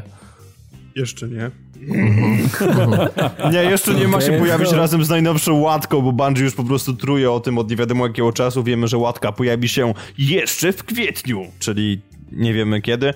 Natomiast e, wydaje mi się, że Spotify w kontekście Destiny nie jest do końca tak użyteczny, jakbyśmy sobie tego życzyli, niezależnie od soundtracku. Bo to znaczy tak, e, aplikacja na telefon, która pozwala nam sterować tym, co słyszymy na konsoli, jest absolutnie mistrzostwem świata i jest genialna i tak dalej. I, I to jest to, co sprawia, że warto z tego korzystać, ponieważ, przynajmniej w kontekście Destiny, powtarzam, ponieważ wejście z gry do apki Spotify wymaga zawieszenia aplikacji, a w wyniku de, w wypadku Destiny skutkuje to wywaleniem poza orbitę do ekranu głównego, bo dochodzi do desynchronizacji.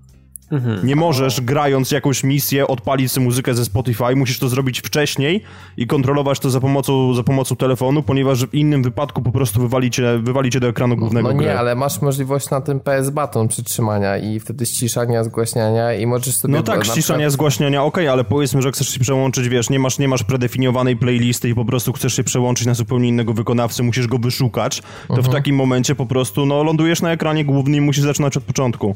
Tak, to jest rzeczywiście poważna wada, tylko że to dotyczy akurat specyficznie Destiny, dlatego że inne gry, które testowałem, jakby nie mają żadnego problemu z tym zawieszeniem, dlatego że po prostu zostajemy wywaleni do menu i wracamy do tego samego punktu, w którym byliśmy wcześniej, więc... Y, na przykład, znaczy no oczywiście problem polega na tym, że na przykład w Drive Clubie tracimy wtedy połączenie z serwerem, co no i tak się zdarza wystarczająco no, często. No, tak ale banał jakiś, no. Ale, ale nie, jest ale tak, tak, że musimy cały wyścig restartować. Nie, nie, nie, nie, po prostu wracamy, wracamy do menu pauzy, tak? Aplikacja gdzieś tam zostaje zamrożona sobie na parę chwil i po prostu po 5 sekundach te połączenie jakby jest odzyskiwane. Co nie zmienia faktu, że wydaje mi się, iż przy takim zasobie pamięci RAM po prostu można byłoby te kilka dodatkowych mega po prostu kopsnąć w jakiś sposób, żeby rzeczywiście tych aplikacji nie trzeba było zawieszać, ponieważ jest to niebywale wpieniające. Ale tak samo jest z YouTube'em, że on też się tak zawiesza i z przeglądarka też potrafi się tam jakoś zawiesić i na przykład, nie wiem, PS Story, YouTube i to tam już nie jest znaczy, tak, to jest kwest... multitasking jak to... na Xboxie. No właśnie, to jest kwestia tego po prostu, że się multitasking na PS4 krztu... Ej, nie, chwileczkę, z, z PS Store'em nie ma jakiegokolwiek problemu. No nie, z PS Store'em nie, natomiast z PS Store'em, YouTube'em, przeglądarką, y, Spotify'em i grą już tak. Jak? Powiedziałeś przed chwilą znowu, że z PS Store'em jest problem. Ale Jak? nie, powiedziałem, chodzi o to, że w tej konfiguracji naraz jakby, wszystko naraz, co powiedziałem. Ja, jak z aplikacją, poprzez którą wydajecie swoje pieniądze w ogóle i, i yy, zasilacie jakby portfel yy, Sony, ma być problem? No hello. Tym bardziej, że to nie jest do końca taka, wiesz, typowa aplikacja, tylko no, ona się znajduje w bardzo specyficznym miejscu, które nie, no tak, nie możesz tak. ruszyć, więc... No to ja wam wiesz... powiem jeszcze tak na, na koniec, na osłodę, yy, jako że posiadam Xbox One, ale też posiadam PS3 i na PS3 już nie jest tak kolorowo, bo tam jest albo Spotify, albo grasz. Mhm. I niestety mm, nie można... No tak, przypomnijmy, że PS3 ma 256 MB RAMu. Yy, I generalnie tam jest problem. Y, Dobrze, ja powiem jedno tak. i drugie. No ale mm, spodziewałem się tego, bo... Bo nie ma cross game chata, to czemu miałby być Spotify? No proste, proste, nie? Więc, y, ale fajnie, że jest, że funkcjonuje bardzo fajnie, przyjemnie.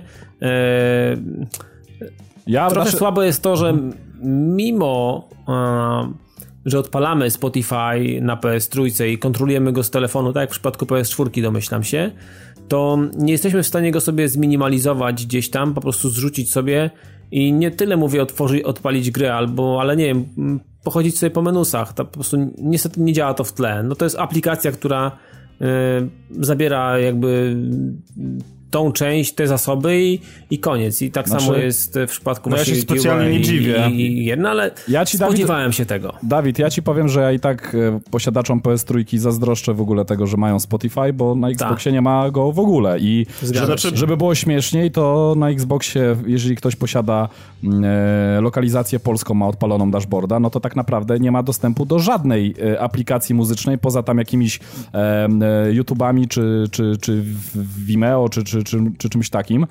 E, I niestety, no, krążyły tam jakieś plotki o tym, że ten Spotify się pojawi na Xboxie, ale skoro poszedł e, deal tutaj z Sony, no to nie wiem, czy, czy się pojawi w ogóle i ewentualnie jeżeli się pojawi, to kiedy się pojawi.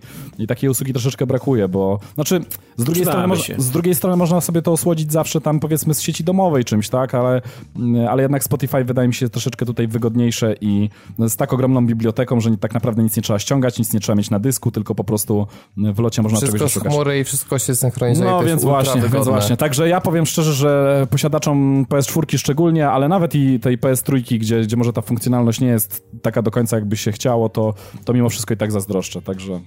No i niestety, znaczy... nie, szczerze powiedziawszy, w obu przypadkach jest czego i to jest fakt. Mhm. Ja od siebie powiem tak, że nie ma co oczekiwać cudów od PS3, która ma śmieszną ilość pamięci RAM i no, sorry, ale są kalkulatory, kalkulatory, które mają jej więcej. Natomiast pragnę zauważyć, że Sony stanęło na wysokości zadania, szczególnie w kontekście PlayStation Vita, ponieważ jeżeli masz jakiś problem na PS3, to miej świadomość, że ten sam problem będzie spotęgowany na PS Vita, na której aplikacji Spotify oczywiście nie ma. Dziękujemy serdecznie serdecznie.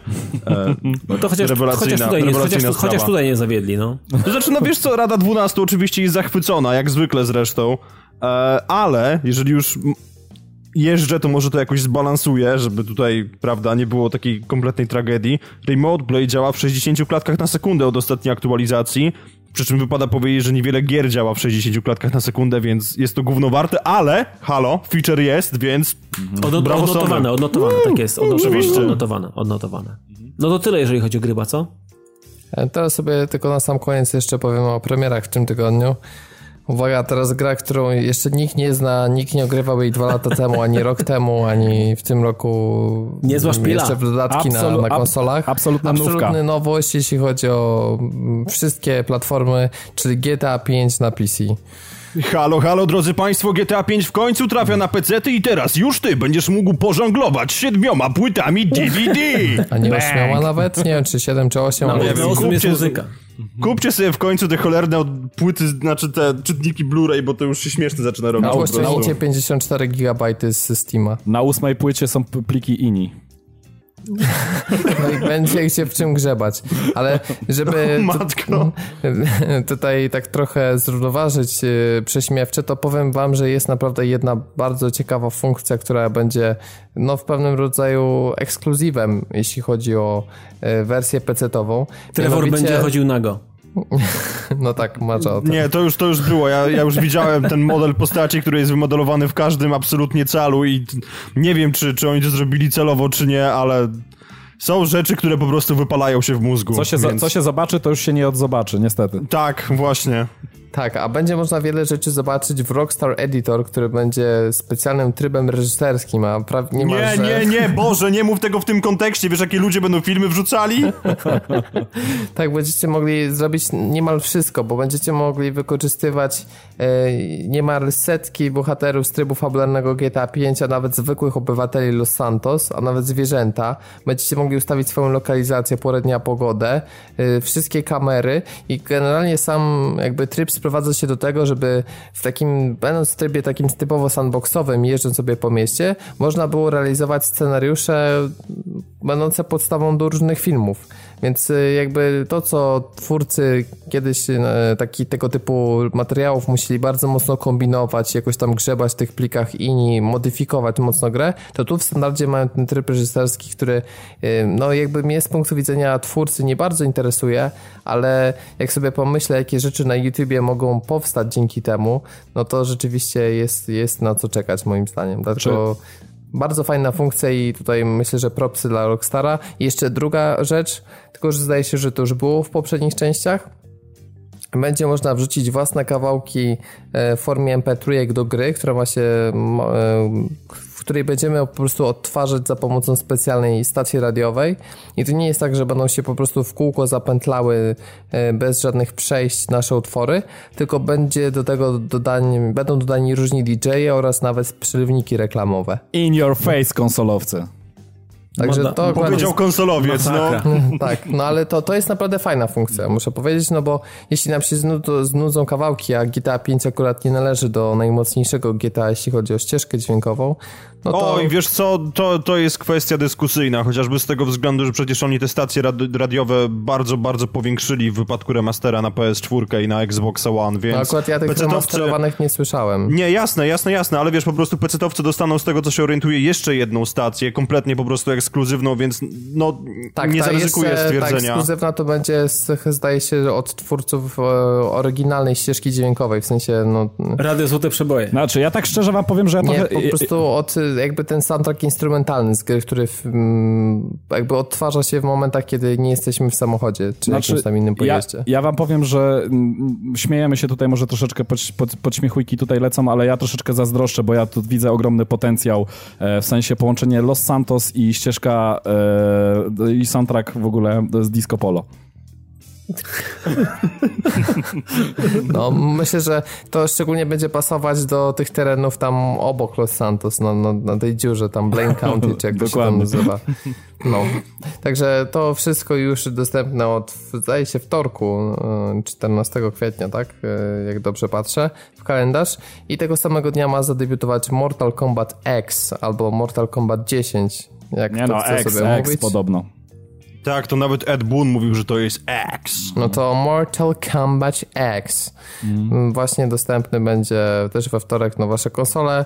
Ja przyznam, że jestem absolutnie nasycony już tą serią po poprzedniej części. E, dlatego niespecjalnie czekam i po prostu mm, no, bardziej, bardziej jestem spragniony informacji o nowej części Tekena niż, niż e, no. Mortala, ale o tym już chyba nieraz dyskutowaliśmy, więc to z Szymonem tak samo. Ja się, ja, ja się nawet na tego Mortala nowego próbowałem nakręcić troszeczkę, tylko powiem wam, że e, Xboxowy Store wylał na mnie kubeł zimnej wody w postaci ceny 279 zł. Dziękuję. Mhm. No właśnie, no, wiesz, to chyba Sony w tym maczało palce. Dokładnie.